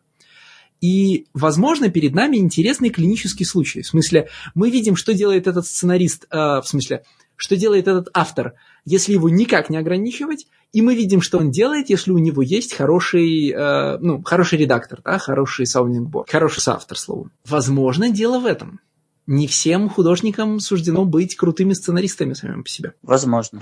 Хотя, конечно, очень трудно сравнивать, э, значит, типа, франшизу, у которой есть, типа, 10 сериалов, 20 комиксов и огромное количество разных реализаций с сериалом, который никто на свете не смотрел, кроме меня, и даже я про него ничего не помню. Да дело, понимаешь, дело не в 10 комиксов и 20 мультсериалов, а в тысячи игрушек. Джей Джо же не... Ну, то есть, да, там были какие-то интерпретации из сериалов, но вообще там условно все было. А вот помните ту Джей Джошную игрушку, которая сейчас стоит полторы тысячи долларов на eBay, и потому что у нее там была бракованная рука, которая стала коричневой, а или вот это был маленький тираж и прочее. И вот я его сюда запихнул, потому что это был мой белый кит. Но в числе, но помимо прочего, а, у Джай Джо был комикс Ларри Хаммы э, без комикса, вот просто ты открываешь трансформеры против Джай Джо, и ты видишь там Ларри Хаму повсеместно. Почему, значит, почему Кобра Командер вот так разговаривает? Потому что Ларри Хама. Почему, значит, Баронесса разговаривает вот так? Потому что Ларри Хама. Почему в этой сцене в первом номере нет текста? Потому что великий выпуск Ларри Хамы, как он там называется, Silent Interlude, да? Вот это ответ на, вс- на все вопросы про Джей Джо. То есть не, ну, игрушки тоже, но мы на самом деле, э, ну ладно, мы, да, американский читатель комиксов и игратель в игрушки – смотрит на игрушки G.I. Joe через призму хамовского комикса и мультсериала, который по нему сняли. Э, мультсериал, конечно, сильно отличается от комикса, он другой совершенно по посылу, да, но вот этот ракурс уже ничем не перебить. Он, потому что большой, очень цельный. И, кстати, мне кажется, что отчасти вообще-то э, образ Ларри Хамы, человека, который в одно лицо писал и рисовал всю серию, да, если я правильно помню, э, сильно влияет на, на отношение Сциоли к задаче. Ну, в смысле, Сциоли в некотором смысле, рисуя про Джай Джо, видит себя Ларри Хамой. Ну, кстати, комиксы Хамы-то, кстати, крутые. Ну, в смысле, старые, но с, поправ... но с поправкой на, на, типа, на возраст, да, и на то, что они ориентированы на, типа, не то чтобы очень детскую аудиторию, но на тех же людей, которые будут играть с игрушками G.I. Joe, и чаще всего, на, чаще всего на то, что эти дети не читают других комиксов. То есть, скажем, Ларри Хамовский Бэтмен ориентирован на то, что типа читатель видел другие комиксы про Бэтмена и понимает, э, ну, как тут ходят, как сдают. Читатель комиксов Джей Джо Ларихамы может не читать ничего на свете, кроме букваря, и все будет работать. Эти комиксы учат тебя читать комиксы вообще и учат тебя читать себя. Безусловно, они не глубокие, но они очень славные. Но сейчас, я так понимаю, ты не продолжаешь читать комиксы Ларри. Я не уверен, что... Типа, я, у меня, я же уже путался однажды. Я не уверен, что они э, выход, выходят. В смысле, что это не И я уже говорил, что это они точно выходят. И это не какие-то это... типа старые сценарии, это старик все еще что-то пишет? Это продолжение American Hero Лариха. Ну вот, конечно, я новые комиксы не читаю. В смысле, есть типа классический ран, да, он в определенной точке заканчивается.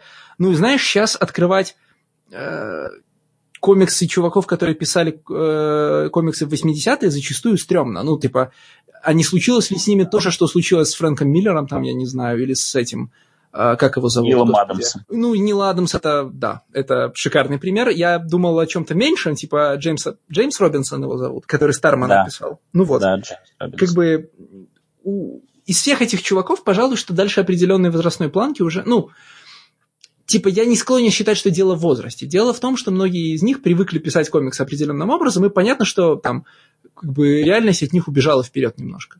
Вот если Джон Бирн вернется, напишет какой-нибудь Marvel комикс, мы сразу узнаем, почем фунт лиха. Ну, знаешь, вон там у Криса Клэрмонта несколько лет назад выходила лимитка, по, лимитка Nightcrawler, условно, да? Я ее даже прочитал. Ну, как бы это, ну... Она была не лимитка, скажем. Она была заявлена как ongoing и вышла аж 12 выпусков. Ну, дви, ну, типа 12 номеров я думал, что она так и, ну, типа... Ну как, ладно, 12 это не лимитка, это уже макси-серия, допустим. Но я имею да. в виду, да, что она закончена. Но справедливее было бы заметить, что выходил комикс X-Men Forever, который продолжал то, что он планировал типа в 90-х, но на самом деле там много было переиначено прочее, прочее. Да, конечно, сейчас на фоне там современных комиксов про X-менов, даже самых паршивых, это смотрится вот как-то странно. И, и знаешь, и мне кажется, что это смотрится, ну, понятно, что нельзя очистить сознание до нужной степени, но мне кажется, что это смотрится и хуже, чем то, что они делали тогда. Не типа там, Конечно. знаешь, Клэрмонт не испортился, просто мы э, ушли вперед от его манеры рассказывать. Нет, да нет там, ну, типа, они с годами там, типа потеряли класс. Ну, ладно, Клэрмонт, может быть, от того, что он много лет не писал ничего, но большинство этих людей, в общем, не очень хочется открывать. Я не знаю даже, кто составляет исключение. Ну, Бьюсик, ну, Бьюсик помоложе чуть-чуть.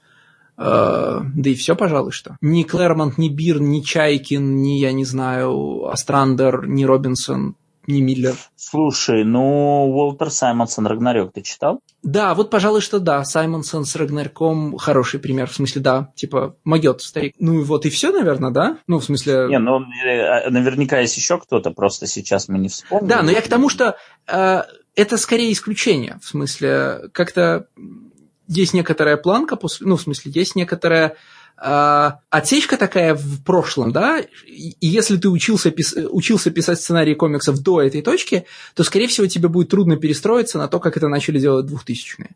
Она, наверное, скорее такая навыковая, чем психологическая, но, конечно. Хорошо бы, чтобы какой-нибудь умный человек, значит, хорошо знающий архивы, покопался в этом вопросе и написал про это какую-нибудь занятную книжку на английском языке с подробной работой с источниками. Но можно только мечтать. Э, так, ну что, заканчиваем? Да. Алексей, тебе, вот ты сегодня у нас выступал за человека, которому большая часть комикса сегодняшних понравилась. За оптимиста, да. За оптимиста. Я уже сказал, что у меня из сегодняшних фаворит комикс Way, который, в общем, не будь концовки, я бы сказал даже, что он мне нравится. Но концовка сделала это заявление невозможно. Тем не менее, он мне нравится намного больше, чем три остальных комикса, которые мы обсуждали. Ты знаешь, пожалуй, что мой фаворит сегодня Шикут Флай, а, потому что то есть, я бы, вот не будь Шикут Флай, я бы сказал, что мой фаворит внезапно Гоботы, которые, значит, я Не будь Шикут Флай, я бы сказал, что мой фаворит другой комикс, который я э, предложил бы вместо Шикут Флай. Не, ну, надо же в какой-то веке предлагать комиксы, к которым я как-то отношусь, да? А, а не то, чтобы вот это, Леша, зачем ты принес эту заявку, ты хочешь нашей смерти. Э, в том смысле, что со второго, ну, типа там, с, э, при втором чтении мне понравились гоботы больше, гораздо больше, чем при первом. Но они действительно выглядят чистым формальным упражнением на фоне другого большого хорошего комикса. А, как в той, значит, несовременной шутке «пьешь армянский коньяк, а хочешь французский коньяк», да? Читаешь гоботов и думаешь, что стоило бы перечитать трансформеров. А Шикут Флай там хороший самостоятельный комикс. В какой-то веке не так плохо нарисованный, в смысле, э, а то мне все время нравится всякая фигня, да, в смысле рисунка. И вполне грамотно написаны. Уэйк, к сожалению, да, Уэйк красивый, но, к сожалению, вот, э, не знаю, меня совершенно не берет его первый том, это комикс Уоррена Эллиса на подводной базе, да, и очень выборочно берут сцены из второго. Чем вот э, чем, да, чем дальше во вторую часть, тем меньше он мне интересен. Там в начале вот, значит, а, контрабандисты на самолетиках, а, полицейские на ходулях, ледяная, значит, ледяная башня, вот это здорово. А потом, короче, пираты, живущие в гигантской в гигантской русалке и их путешествие, это почему-то меня цепляет меньше. Хотя, казалось бы, пираты, живущие в гигантской русалке, у которой открывается люк во рту и люк в спине. Это же прямо ровно комикс для Леши Замского. Но нет, Никита, ты уже спишь? Э, я выбираю Грин Лантерн Моррисона. Не, ну ты уже выбирал в прошлый раз Грин Лантерн Моррисона. И Бог Троицу любит. Окей. Сколько там номеров-то вышло у твоего Грин Лантерна несчастного? Шесть. Шесть. Шесть уже вышло? Шесть, Леша, я же говорил об этом в части для патронов. Шесть. Ну все, заявляй тогда. Ну, в следующий раз обсудим, значит. сколько можно Не будем ждать девятого выпуска, хотя я, девя... хотя я увидел э, промку от девятого выпуска и просто жду его с нетерпением. Вы же видели, да? Нет. Девятый номер... На промке от девятого номера изображен э, изображены тентакли, которые, значит, один тентакль колет э, в другой тентакль шприц, и, соответственно... А, а, да. Типа пародия на этого, на... Да, Амаш Hard Traveling да, Heroes, да, да, да, но ну, называется он, по-моему, Space, Space Junkies или как-то так. No Birds Don't Fly, буквально этот комикс назывался, про, э, про то, как Спиди становится героиновым аддиктом. Да-да-да. Это, это один из моих самых любимых комиксов. Да-да-да. Hard Traveling Heroes. Короче, вот, типа девятый номер и да, тентакли да. с героином я бы дождался, но я думаю, что мы не, не дотерпим и будем обсуждать в следующий раз. Эту часть мы, конечно, подрежем, чтобы для всех было сюрпризом и все такое. Алексей, ты много сегодня хочешь подрезать, а я предлагаю не резать ничего. Поэтому, дорогие слушатели, вам сегодня повезло вы можете не платить ничего на Патреоне, где заплатив, вы могли бы знать заранее все комиксы и узнать один из комиксов, который мы будем читать, читать в следующий раз. Но только один из четырех. Чтобы знать остальные три, поддержите нас. Вот, спич сейчас был. Ну, мы редко говорим, да, про то, что нас надо лайкать и писать нам рецензии. Да делайте, что хотите, господи. Не, ну почему? Нам мы должны выйти в топ чего-нибудь, который я даже не знаю, где посмотреть, но я интуитивно чувствую. Мы уже вышли в топ э, слушательских сердец, Алексей. Это лучшая награда, я надеюсь. В общем, услышимся снова через две недели. Не переключайтесь. Всем пока.